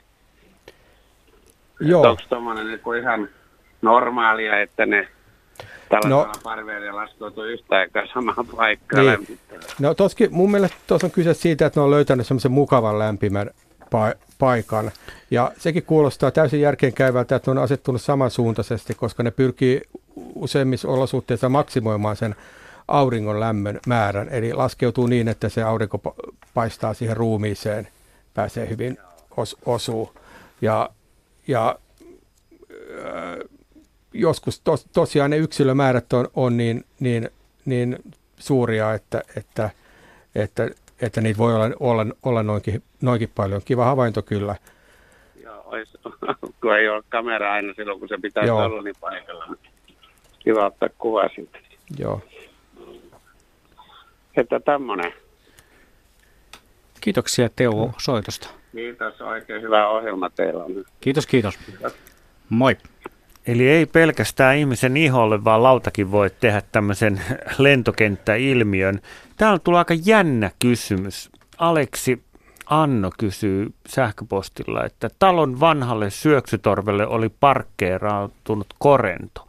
Luulin sen lepäilevän, mutta kuolluthan se oli aika näyttävä lähtö. Ja tässä on kuva, jos haluat vähän katsoa. Tämä on tämmöinen sininen ukonkorento. Ja siihen se on siivet valmiusasentoon mm. ihan kuin se olisi lentoon lähdössä, niin no, kuolla kupsat. Toi kyllä kieltämättä, kieltämättä näyttää ihan elävältä. Ja, niin. ja siinä on, on tota, väritkin vielä kohdalla, eli sudenkorjat kun kuolee, niin ne, ei nyt samalla sekunnilla, mutta, mutta ne värit haalist, haalistuu. Ja tässä, tässä kuvassa on ihan, ihan aidot värit, että kyllä mulle olisi mennyt ihan tä, täydestä elävästä y, yksilöstä – mutta, mutta et, et ei, ei ole mikään tavanom, tavanomainen niin kuin asento kuolla. Tai ei, ei ainakaan ollut, ollut kauaa tuossa kuolleena, että sen mä voin sanoa. Just. Eli, eli on päässyt harvinaisen niin kuin, tapauksen näkemään, että luonnossa harvoin kuollaan mihinkään vanhuuteen. Tai... No varmaan kuollaan aika siis uskon, että kuollaan myös vanhuuteen, mutta toi, toi näyttää tuossa kuva, mitä mä nyt sitten täältä katselen, niin sillä tavalla, että se olisi ihan kyllä elävä. Tuo on mun ihan, ihan normaali tuommoinen niin kuin, äh, asent, asentokin, että se ei, ei kieltämättä Niin, eli voiko sudenkorento olla sitten ihan paikallaan vai vaikka ihminen siinä heiluttelee ja toimii ja näin? Siis, siis kyllähän ne, siis vaikka ne on, useimmiten hyvin arkoja, niin joskus jost, jostakin syystä, mitä tietenkin on vaikea selostaa, mistä, mistä syystä se on, niin, niin ne, niitä pääsee joskus ihan läheltä tarkast, tarkastelemaan. Tosin tuommoisessa tilanteessa yleensä sanoisin, että, että vähintään ehkä se pää pikkasen heilu, heiluisi, että se vähän kattelisi ehkä mitä, mitä, siinä, mitä siinä tapahtuisi. Mutta, mutta kyllä niitä siis joskus, joskus ne ovat vaan jost, jostakin syystä, syystä sillä tavalla hyvin paikallaan eikä, eikä, eikä niin lähde lentoon. Joo, tämä on todellakin, tämä, tämä näyttää siniukon korennolta. Ää, se on kirjoukon Ai se on kirjoukon konervo, okei, melkein aika samantyylinen. Mä muistan pienenä meillä oli semmoinen leikki, että kun oli näitä ukonkorentoja, juuri näitä isoimpia, niin meillä oli tapana, että saatko sä kädellä otettua perästä kiinni oikein hitaasti. Ja jos onnistui, niin se kääntyi ja puri sormeen ja pääsi irti. Että, että, että tota, se oli semmoinen aika mielenkiintoinen leikki. Ja tällä olisi varmaan voinut kokeilla saman jutun, että olitko kuollut vai elävä? Ei, joo, kyllä. Olisi se siitä, siitä selvinnyt viimeistään, kun sitä Kyllä ottaa kiinni. Ja ottaa kiinni nimenomaan takaruumiista. Kyllä. Että, et, tota, usein kuulee maalikot sanovat sitä pyrstöksi, mutta pyrstöä sudenkorjanolle ei ole, että se on jollain muulla eläimellä. Aivan. Hei, muuten tuo äsken mainittu kuva, missä niitä sudenkorenteja oli henkilön jaloilla, niin se löytyy myös tuolta Radiosuomen niin sanotusta keskusteluikkunasta. Ja muistutanpa tässä kohtaa vielä ennen kuin otetaan seuraava soittaja lähetykseen mukaan, että siellä on myös se äänestys menossa tällä hetkellä. Ja tällä hetkellä katsotaanpas tilanne. Meillä on vielä semmoinen äänestysaikaa ehkä tällainen 25 minuuttia, niin Neidon Korenon kuva on kerännyt ihan ylivoimaisesti ääniä. Mutta saa vielä käydä oman äänen antamassa yle.fi kautta Radio Suomi tai sitten meidän lähetysikkunamme. Mutta nyt on Markun vuoro tulla lähetykseen puhelimitse ja yhteys meillä on Sastamalan suuntaan. Terve Markku. No Hyvää iltaa. Iltaa. No mä kerron sudenkodennoista tämmöisen vähän mun mielestäni semmoisen erikoisemman tapahtuman, joka koettiin, ei tänä vuonna, niitä on ollut aika vähän tänä vuonna, mutta se oli viime vuonna. Ja meitä oli viisi henkeä. Helsinkiläisiä oli pari ja sitten naapureita ja meitä oli, ja seisoimme semmoisen normaalin tämmöisen perannan lähellä, jossa tiesin kyllä, että on murhaisia, mutta en nyt minä tiedän, milloin niitä lähtee. Mutta Sorenkorennoppa tiesi. Ja se oli minusta ihmeellistä, että me koimme semmoisen aikamoisen luontonäytelmän, että niitä on 2-6 meidän pihassa lentää tällä säännöllisesti, mutta ei tänä vuonna. Ja ei, ei kovin paljon muuta, mutta siinä seisoimme ja yhtäkkiä meidän pään ympärillä oli niitä ei pystynyt oikeastaan edes laskemaan, mutta sanotaan 50-100 vaikka surenkorentoon. Okei, ja siis... me ihmeteltiin, että mikä helkutti tässä on hyvä, että ei lähdetty pakoon, että, että mitä tässä oikein tapahtuu. Niin saman tein huomattiin, kun oltiin siinä peränan tykönä, niin lähti tämä mehiläisten lento liikkeelle. Ja ne tuli mässäilemään. Ne kävi kiinni ko- sikalimppuun ja ja, ja to, to, tosiaan niitä lensi aivan valtavasti. Sitä, niistä nousee, niin kuin nyt tiedätte, että niitä nousee, niitä muurahaisia semmoisena pilvenä siitä, niin siihen ne vaan tuli mässäilemään. Ja se oli minusta aikamoinen luontonäytelmä meitille kaikille viidelle. Mistä ne tietää, milloin muurahaispesästä lähtee lento päälle? Joo, en osaa sanoa, että, että mistä tietää tai tietävätkö sitä, mutta, mutta, mutta sen voi sanoa, että osaa käyttää tilanteet hyväksi. Että kyllä nä, nä, näihin taitaa just paraikaa olla nyt nämä lentomurhaiset niin kuin lennossa täällä Etelä-Suomessa ja kyllä sudenkorennut niitä, niitä nap, nappailee. Usein on nimenomaan näitä isoja ukonkorentoja, jotka niitä, niitä saa, saalistelee. Että ehkä ne eivät osaa tai ainakaan nyt tiede ei varmaan sitä tiedä, että jos tu, osaavat seurata murha, murhaispesän pesän toimintaa tai tietää sitä ajankohtaa, mutta, mutta, mutta, mutta, mutta käyttävät kyllä sitten tilanteet hyödyksi, että jos on murhaisia lennossa, niin epäilemättä saalistaa niitä. Joo, se oli, se, oli, se oli sinänsä aika hieno luontonäytelmä Joo. meitille kaikille viidelle siinä. Ja, Joo, ja ihmeteltiin, että mistä helkutista ne tiesi tämän asian. Että ei, ei mitään muuta, mutta se, että pihassa lentää säännöllisesti, mutta tänä vuonna erittäin vähän. Tänä Joo, vuonna siitä- erittäin vähän. Joo, no se, se, voi, se voi vaihdella vu- vuosittain ja voi, voi vaihdella sitten paikkakunnittain ja paikoittain, että onko, onko paljon vai vähän. Että. Kiitoksia. Ei mulla mitään, mä vaan koin tämmöisen hienon näytelmän. Joo, että joo kiva, kiva erikoinen. tarina. Joo. Joo. Kiitoksia Markulle. Tuli mieleen tuosta, kun toi Mika jo kyseli, sehän oli nähnyt siellä koivunlatvojen päällä se 340 sudenkorentoa kerääntyvän. Ja itse olen havainnut, että kun nämä lentomuurahaiset lähtee parveilemaan, niin myös lokit, esimerkiksi naurolokit, rupeaa niitä syömään. Ja on, on tarkkailu sitä tilannetta, että yksi, eka yksi lokki huomaa, muut lokit rupeaa seuraa sen yhden lokin käyttäytymistä. Ei mene kauaa, kun siellä voi olla 50 tai 100 naurolokkia siinä pyörimässä koivunlatvojen tai niityn päällä. Niin tuli, tuli mieleen jo tuon Mikan kysymyksen kohdalla, että saattaako olla näin, että sudenkorannot seuraa toisten sudenkorentojen käytöstä. Että yksi on havainnut, että sie, siellä on saalistettavaa siitä lentotavasta ja muut sitten alkaa kerääntyä ja seurata, koska ainakin lokeilla näin tapahtuu. Ja nyt kun olin Norjassa, Joo. niin seurasin tosi paljon lokkeja, että näin ne tekee. Kyllä se ihan uskottavaa on, että, että ne seurailee toisiaan. Ja, Että, että ne katsoo, että tuolla on niin kuin apajat katettuna. joo, kyllä ne siis toistensa niin kuin lentotyylejä tunnistaa ja, ja, ja miksei voisi hyvin tunnistaa tätä, tätä lentotyyliä, joka kuuluu, liittyy siihen saalistamiseen. Ja, ja, et saattaa Voi olla hyvin mahdollista. Voi Joo. olla hyvin mahdollista. Okei, joo. mielenkiintoista. Sitten täällä on tota, tullut tämmöinen kysymys, ja mulla on itselläkin tässä, että Toni Syrjälä kysyy, että tietokirjailijamaisesti selitettynä, mikä on sudenkorento, ja mulla onkin tässä jo ihan ää, Sami Karjalaiselle tietokirjailijalle ja hyönteisasiantuntijalle ihan muutenkin on vastaava kysymys, että kerropas meille, että mikä on tämä sudenkorento? Ja sitten kerro, että mikä on niinku aito sudenkorento. Meillähän on 17 lajia ja sitten on hentosudenkorento 45 lajia Suomessa, että meillähän on nyt yhteensä 62 lajia tällä hetkellä ja meillähän tulee koko ajan uusia sudenkorentolajeja, että puhutaan nyt vuoden kesän 12-17 tilanteesta. No ole hyvä Sami Karjalainen.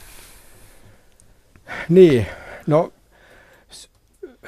sudenkorennon äh, ehkä tämmöinen selkeä tuntomerkki on tämä pitkä takaruumis, mikä nyt erottaa sen aika monista, monista muista ryhmistä. Ja sitten neljä, neljä siipeä ja sitten purevat, ää, eli Eli että näillä on nyt sitten pureva, pureva suu, eli tämä odonaatte, tämä sudenkorentolahkon lahkon nimi, tarkoittaa jo hampaallista. Ja sitten, sitten on tietenkin, jos ve- vertaa näihin joihinkin muihin, muihin ryhmiin, jot- jotka voi olla melko samantyyppisiä, niin, niin tietenkin tämä tapa pitää siipiä on, on tietynlainen. Ja, ja sitten yksi, yksi tunnusmerkki, mikä tuossa tuli nyt aikaisemmin, mikä liittyy toukkaan, on se, on se pyynti, pyyntinaamari, joka nyt on vaan niin kuin tällä ryhmällä. Eli sano, sanotaanko, että, että se nyt ehkä koostuu tämmöistä mo- monesta, monesta, asia, monesta asiasta, että tunnistaa, että kyseessä on sudenkorento. Ja kyllä, kyllä sanotaanko nyt, että kyllä ihmiset aika hyvin erottaa sudenkorennon muista hyönteisistä ja nyt jos tänään on tullut näitä havaintoja sudenkorennoista, niin kyllä selvästikin me kaikki koskevat sudenkorentoja eikä, eikä, ole niin kuin ere, erehdytty lajiryhmästä. Se, mikä, mikä ehkä ihmi, ihmisiä sekoittaa usein on tämä neidon korento, joka, joka lentää sillä perhosmaisesti. Tietysti sudenkorento tietenkin oma lentotapa verrattuna myös, myös muihin niin neidon korentoa vo, voidaan joskus, joskus ihmetellä, että et, et mikä se on, että sitä ei tunnisteta sudenkorennoksi, kun sillä on, on sellaiset tumman, siinä jos puhutaan tästä koirasta, niin siellä on sellaiset tum, tummat kimaltavat siivet ja se lentotapa on semmoinen lepattelevan tyylinen ja erilainen kuin muilla sudenkorennoilla. Mutta silläkin on se pitkä takaruumis, josta sen niin kuin sudenkorennoksi Eli pitkä tunnistaa. takaruumis, purevat leuat, muodonvaihdokset ja hyviä lentämään. No tässä on, tässä on näitä, näitä tuntomerkkejä.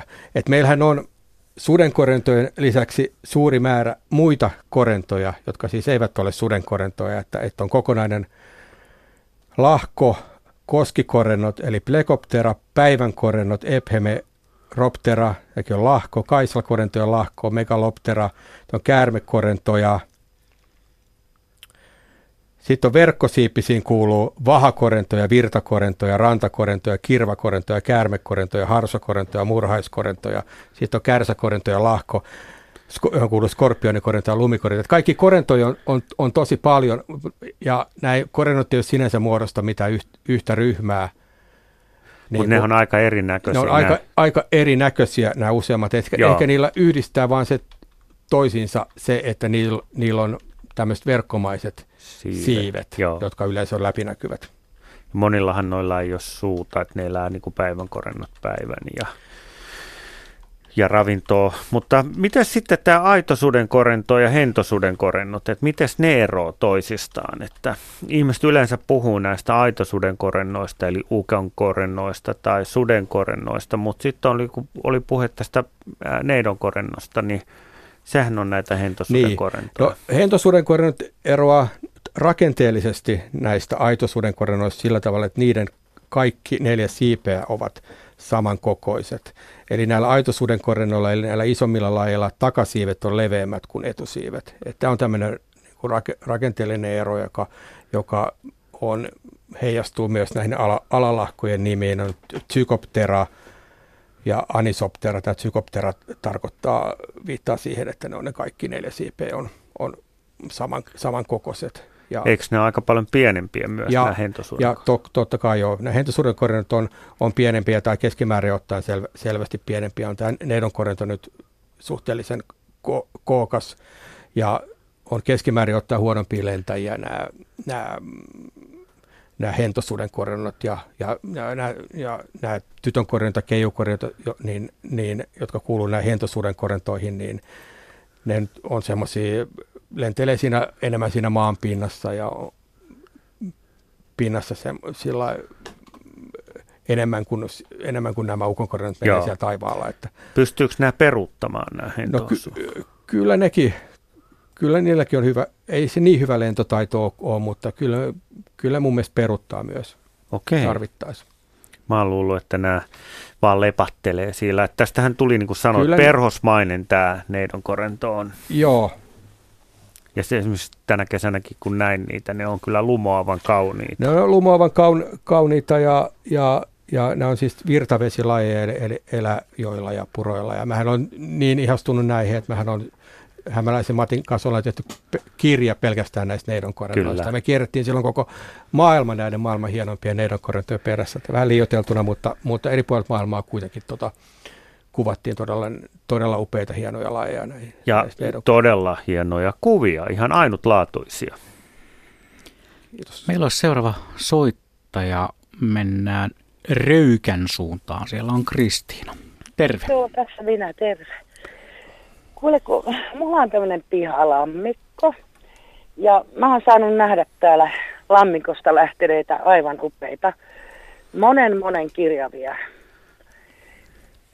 niin tota, nyt on ollut vähän huono tilanne, kun nyt vasta tässä viikko sitten tuli ne suuret, sieltä ne ruskea rankaiset. Ja sitten mä kävin kattoo tota lammikkoa, tiiäksä, niin sinne on tullut niitä se lisko, joka kävelee jaloilla, ja sitten joku ihme ökkömönkiäinen, joka kävelee jaloilla, että käyttääkö se niinku ravinnokseen nyt niitä mun, niitä mun rakkaita siellä? Vai mi, voiko ne tuhota niinku näitä, tiedätkö se korentoja? Syö, voiko ne syödä niiden munat tai jotkut, mitä nyt onkaan siellä Joo. lammikossa no, ollut? Tietämättä sitä, mikä tämä ökkömöntiäinen on, on niin tota, niin kyllä ne voi hyvinkin olla, syödä sudenkorentoja sieltä, mutta tyypillisesti niitä yksilöitä on niin paljon, että, että siitä ei nyt sinänsä tarvitse huolestua, että ne söisi kaikki.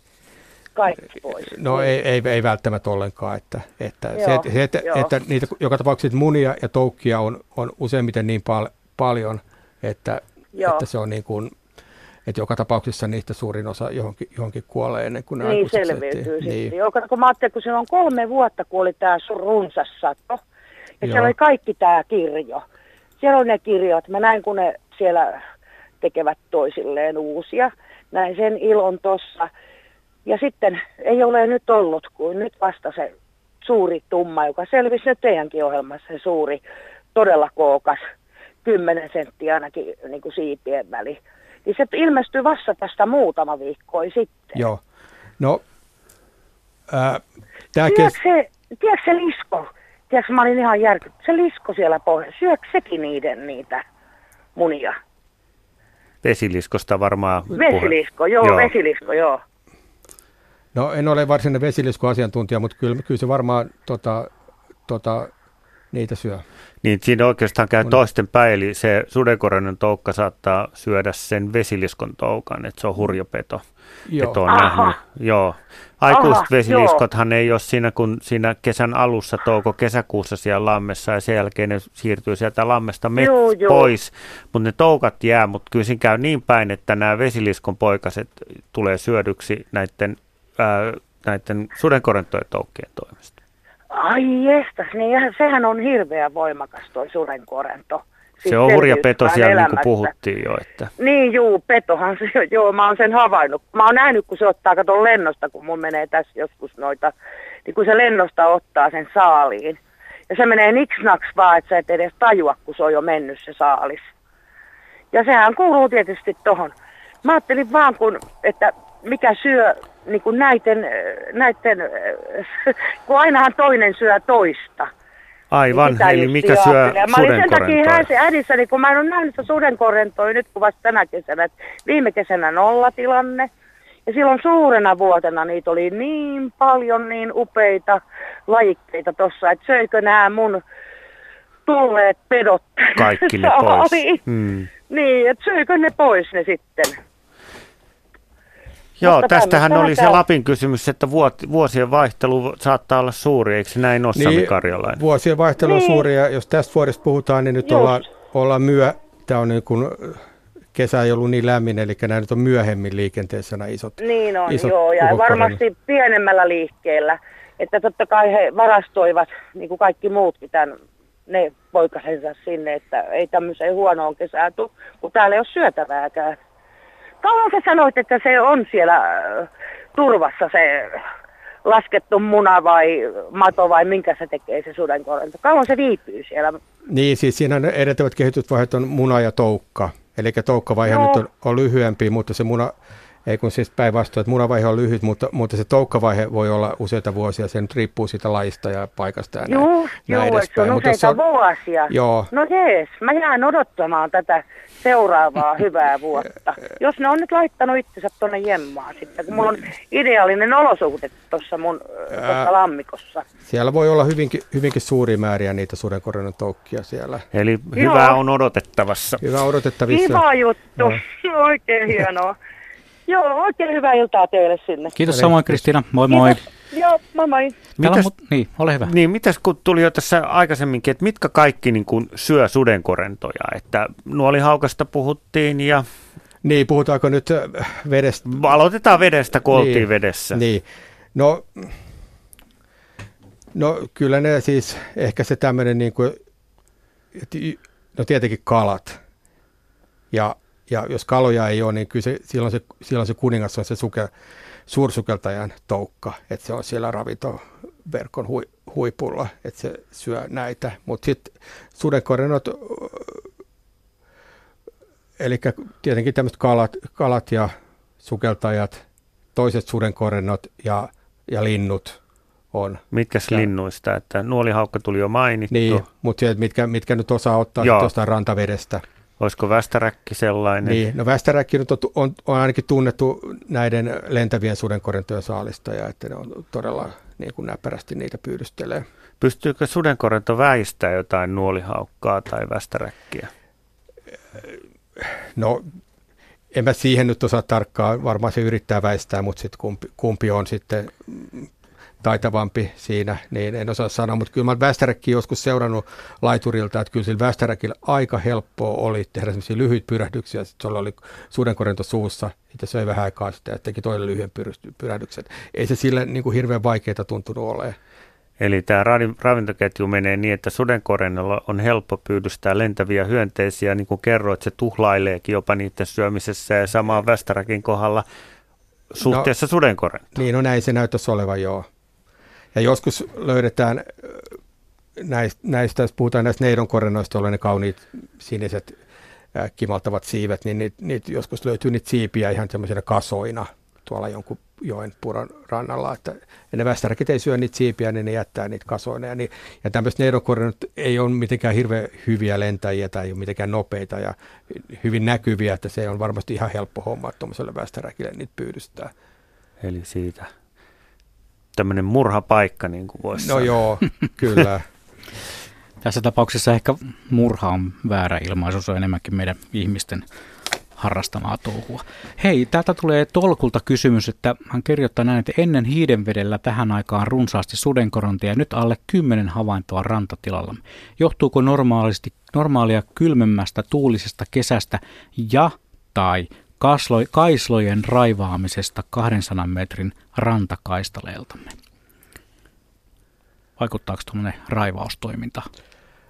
Äh, no, no tuntematta nyt sinänsä paikkaa tai tätä raivaustapahtumaa, että, että mikä se vaikutus on. En mä oikein siihen osaa ottaa kantaa, mutta, mutta tietenkin kesät vaihtelee ja, ja, ja, ja, ja, ja tämä kesä nyt on ollut tämmöinen vähän myöhässä. Eli me, mm-hmm. meillä on nyt, nyt elokuun puolella, selvästi elokuun puolella nyt vielä nämä keskikesän laiteennossa hyvin, että, että Eli saattaa olla kyse siitä, niin kuin aikaisemminkin soittelijat, eli kun on myöhässä, niin on, näkyy vähän myöhemmin Joo. kuin ja mitä tää, tässä arveltiin, että tuuli vaikuttaa, niin kyllä tuuli tosiaan vaikuttaa, ei enää tuulesta tykkää, että jos on kovin tuulinen päivä, niin ne tietysti pyrkii löytämään semmoisen, niin, semmoisen tyynemmän paikan, mihin ne lentää, että jonkun metsän, metsän reunan suojuksi, suojasta tai näin, näin edespäin, mutta, mutta eli välttää, ei ne tykkää siitä tuulesta, että se kyllä vaikuttaa vaikuttaa siihen lentoon.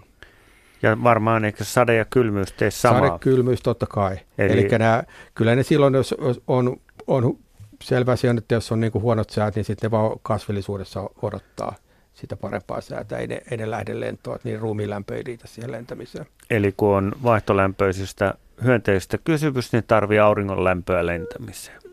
Joo, kyllä ne tarvii auringon lämpöä. Toki jos on lämmin päivä, niin nämä hentosuden korennot, kyllä, kyllä ne niin kuin helpommin lähtee lähtee lentoon, että voi nyt vähän huonommissa olosuhteissa lennellä, mutta ei ne millään missään. Niin kuin, Eli kun loppuviikosta on luvattu hellettä, niin sitten nähdään sudenkorentoja. No sitten ne, nyt, jos on nyt ollut siis vähän huonompaa säätä, niin sitten sit kun se rävähtää, niin sitten ne on kaikki lennot No niin.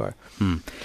Ennen kuin otetaan seuraava soittaja mukaan lähetykseen, Riku jossain vaiheessa sanoit, että tämän vuoden 2017 tilanne lajien suhteen on tietty. Miten se Sami näet? Ilmasto muuttuu, Meille on tullut muun muassa monia perhoslajeja ja muita, Viisi muita muuta. perhoslajia niin, aivan. tullut tällä jo, vuosi voiko, voiko, voiko sudenkorentojen kanssa käy, käydä näin, että meille tulee lähivuosina uusia tulokkaita ja mitä sä Sami itse odotat tänne mahdollisesti? No meillähän on, on käynytkin niin, että itse asiassa meidän, meidän sudenkorentolajistoon on tullut monta uutta tulokasta tästä viime viimeisen 15 vuoden aikana. Eli sen jälkeen, kun tuo mun, mun kirjan ensimmäinen painos ilmestyi vuonna 2002, niin meille on, on, on tullut peräti 10 uutta lajia. Että tämä on nyt tietenkin 52 62, että on tietysti prosentuaalisesti hurja, hurja muutos. Tässä on tietysti taustalla paitsi, tai taustalla on varmasti se ilmast, ilmastonmuutos, eli nämä eteläiset lait leviää tänne pohjoiseen tai ainakin vaeltaa tänne tänne niin kuin harhailijoita, mutta myös se, että jos on enemmän, enemmän silmäpareja näitä seuraamassa, niin sitten ne havaitaan, ne tehdään sitten enemmän ha- havaintoja tämmöisistä. Ja sitten tietenkin lentäistä. vielä tiedon lisääntyminen tämän sun hienojen kirjojen seurauksena. Niin, sitä mä tavallaan vähän epäsuorasti viittasin tällä silmäparien määrällä siihen. Että... Mm. Tietotaito on ihan lisääntynyt huimasti. Niin, no jos tässä on pikkasen aikaa luetella näitä, niin mä voisin tässä nyt pikkasen luetella. Sano muutama lajia niin. ennen soit. Niin, Suomelle uusia, la, uusia lajeja. 2002 Etelän ukon korento. Mä nyt luettelen nämä suomenkieliset nimet, vaikka, nämä, vaikka jotkut tietenkin tietää paremmin nämä, Joo, nämä, mutta nämä, nämä tieteelliset nimet, Joo. mutta 2004 Idän kirsikorento, 2008 Hohto ukon korento, 2010 keisarikorento ja vyösyyskorento. Mu- muuten Petri Alruut, mun pomoni, löysi sen vyösyys. No ää, kyllä, ja hän, hän soitti minulle silloin, ja minä, minä lähdin sitten sinne paikalle tänne Värminen risteykseen Joo, sitten, katsomaan. Sit, sitten tätä, tätä tota, katsomaan. 2011 hentokeijukorento ja kulkusyyskorento, 2013 sormusukonkorento, 2014 kulkuukonkorento ja idän jokikorento siinä on meidän uusi, uusia lajeja ja, ja kyllä me vielä tässä odotetaan useampaa muut, muuta lajia tässä nyt lähivuosina.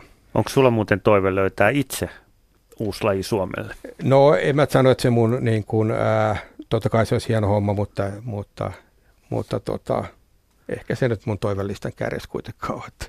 Hmm.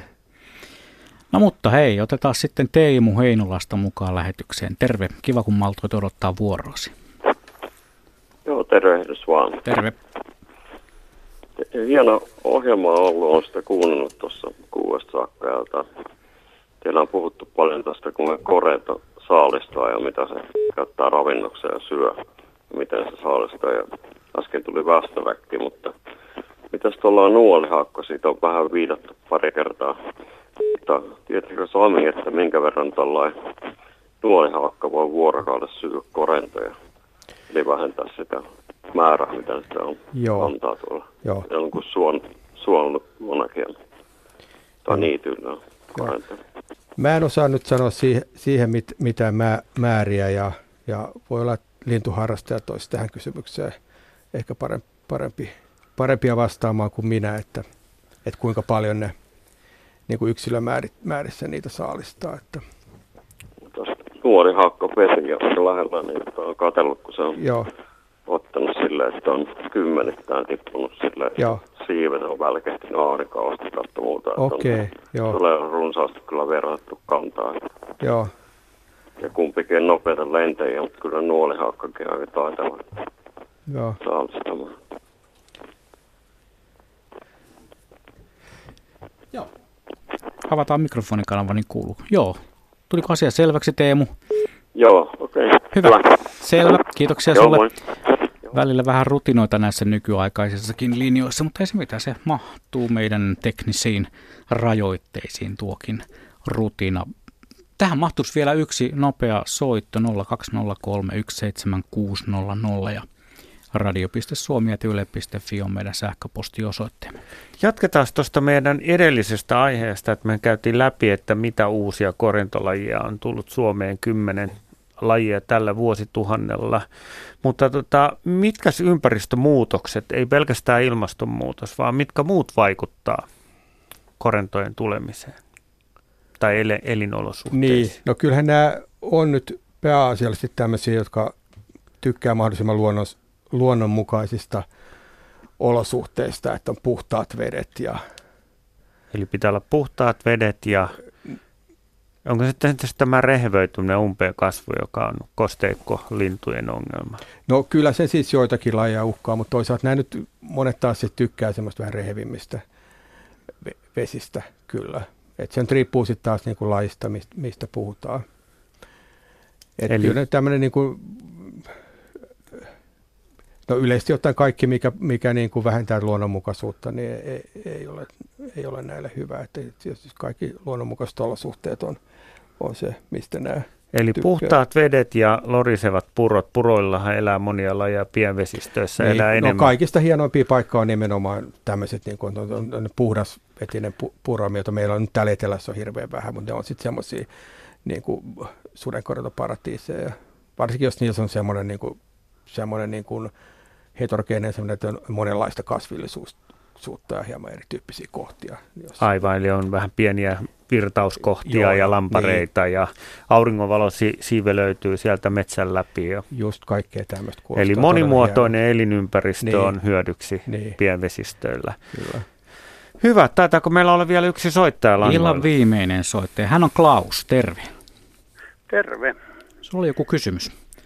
No semmoinen kysymys, että tota, mä ihmettelen, minkä takia ne jaakaa mua oikein tuolla, kun mä ajan nurmikkoon ruohonleikkurilla ja tota, on kuuma kesäpäivä kyllä ja sitten mulla on tosi kuuma itselläkin, ihan hiki valuu, että mä oon ihan märkä ja hetken päästä niin niitä tulee 4-8 jopa 10 pyörimään tähän mun ympärille ja ei mua pelota sillä viisi yhtään, mutta tosi hyökkäävien näköisiä ne on. Ja että tuleeko siitä nurmikosta joku semmoinen pöly tai tunteeko ne jonkun bensanhaju, vaikka ei mulla ole edes katalysaattori tuossa, ja vai haisenko mä hielen niin hyvälle vai pahalle. Että, että mä ihmettelen, että mik, miksi ne tulee aina silloin, kun mä ajan ruohoa, ja mulla on sitä ruohoa vähän niin kuin enemmänkin täällä ajettavana. Joo, no en mä usko, että ne hiestä on kiinnostunut niin kuin jotkut peroset on kyllä kiinnostunut, että voi tulla sille hielle ja eikä usko, että ne on siitä bensakärrystäkään kiinnostunut. Että en mä muuta selitystä keksi kuin siihen, että siitä sit nousee hyönteisiä lentoon sitten, sitten samalla. Tai on, onko siinä nyt sitten samaan aikaan sitten parmoja pään ympärillä tai hyttysiä tai jotain muita, niin, niin, okay. niin kun ne tulee niin kuin 42 kilometriä tunnissa tosiaan ja ne pysähtyy niin kuin seinään yhtäkkiä ja sitten ne niin kuin katsoo mua mun mielestä tavallaan. Ja Jos sä muistutat vähän niin, suden, isoa sudenkorentaa. Niin, että on saman näköinen. Ai, joo. Okei. Okay. Jääköön tämä arvoitukseksi Okei. Okay. jossain mittakaavassa. Kiitoksia Klaus soitosta. Kiitos. Sitähän aikaisemminkin jo kysyttiin, että mikä ihmisiä vetää tai mitä ihmisissä on jotain outoa, että sudenkorennot parveilee meidän joo. ympärillä. No, on oli, moni kysymys sitä joo, no, se oli hieno kuva, se Nooran kuva niistä, se oli jaloissa su, suuri määrä niitä. Että silloin selkeästi on se vaalea pinta on houkut, houkuttanut no. niitä, mutta, mutta yleisesti silloin, on, silloin on hakenut sitä lepopaikan. Mutta kyllä yleisesti ottaen se, että jos niitä lentelee pää ympärillä, niin sanoisin, että se on saalistusta, että silloin ne niin. ihmisen pää, pään niin. ympärillä niin. lentelee. Ja Eli se on joku telepaattinen yhteys. Äh, No, ei no, ole telepäin, no, okei. Okay. Sanotaanko niin, että mä on, mulla on vielä tämä tieteellinen maailmankuva. Niin okei, okei. Okay. Vielä lyhyesti, kun sä oot innostanut Sami Karjalainen monia harrastamaan, niin mikä sudenkorennoissa vetää niin, että niitä kannattaa harrastaa ja tutkia? No onhan ne niin kuin, tietenkin uskomattoman hie, hienoja ja, ja siis ulkonäöltään ja tietenkin tämä kaikki käyttäytyminen, mitä voi, voi seurata. Että aika monissa muissa hyönteisryhmistä on vaikea päästä näkemään näitä, tätä elämää, tätä niin kuin parittelua munin, munintaa, reviirin pitä. Me tänään puhuttu tästä, näistä reviireistä, reviireistä ehditty, ehditty puhua, mutta se on yksi, yksi kiintoisa juttu. Ja, ja neidonkorennolla on myös, myös ko, kosintaa, ja että ne, näitä kaikkia pääsee näkemään. Eli ne on helppo seurata helppo ja helppo seurata, tuntea. Kuitenkin aika, aika isoja isoja näyttäviä. nämä näyttäviä ja, ja, ja on nyt niin kuin useampiin muihin hyönteisryhmiin nähden, niin nämä on kyllä helppo niin kuin oppia tuntemaan. Että Siitä on... päästäänkin illan viimeiseen aiheeseen, Juha. Joo, tämä meidän leikkimuotoinen sudenkorentokuva-äänestys on päättynyt ja ylivoimaisena voittajana kuuntelijat ovat sitä mieltä, että Neidon korennon kuva oli se, joka miellytti silmää kaikista eniten. Eikä sinänsä mikään ihme, onhan se aika hämmentävän näköinen sininen, sininen hieno lentävä jalokivi. Liku, Riku Lumiaro, kiitoksia ja myös tietysti Sami Karjalainen. Me jatkamme tästä aiheesta joku toinen kerta. Yle, Radio Suomi.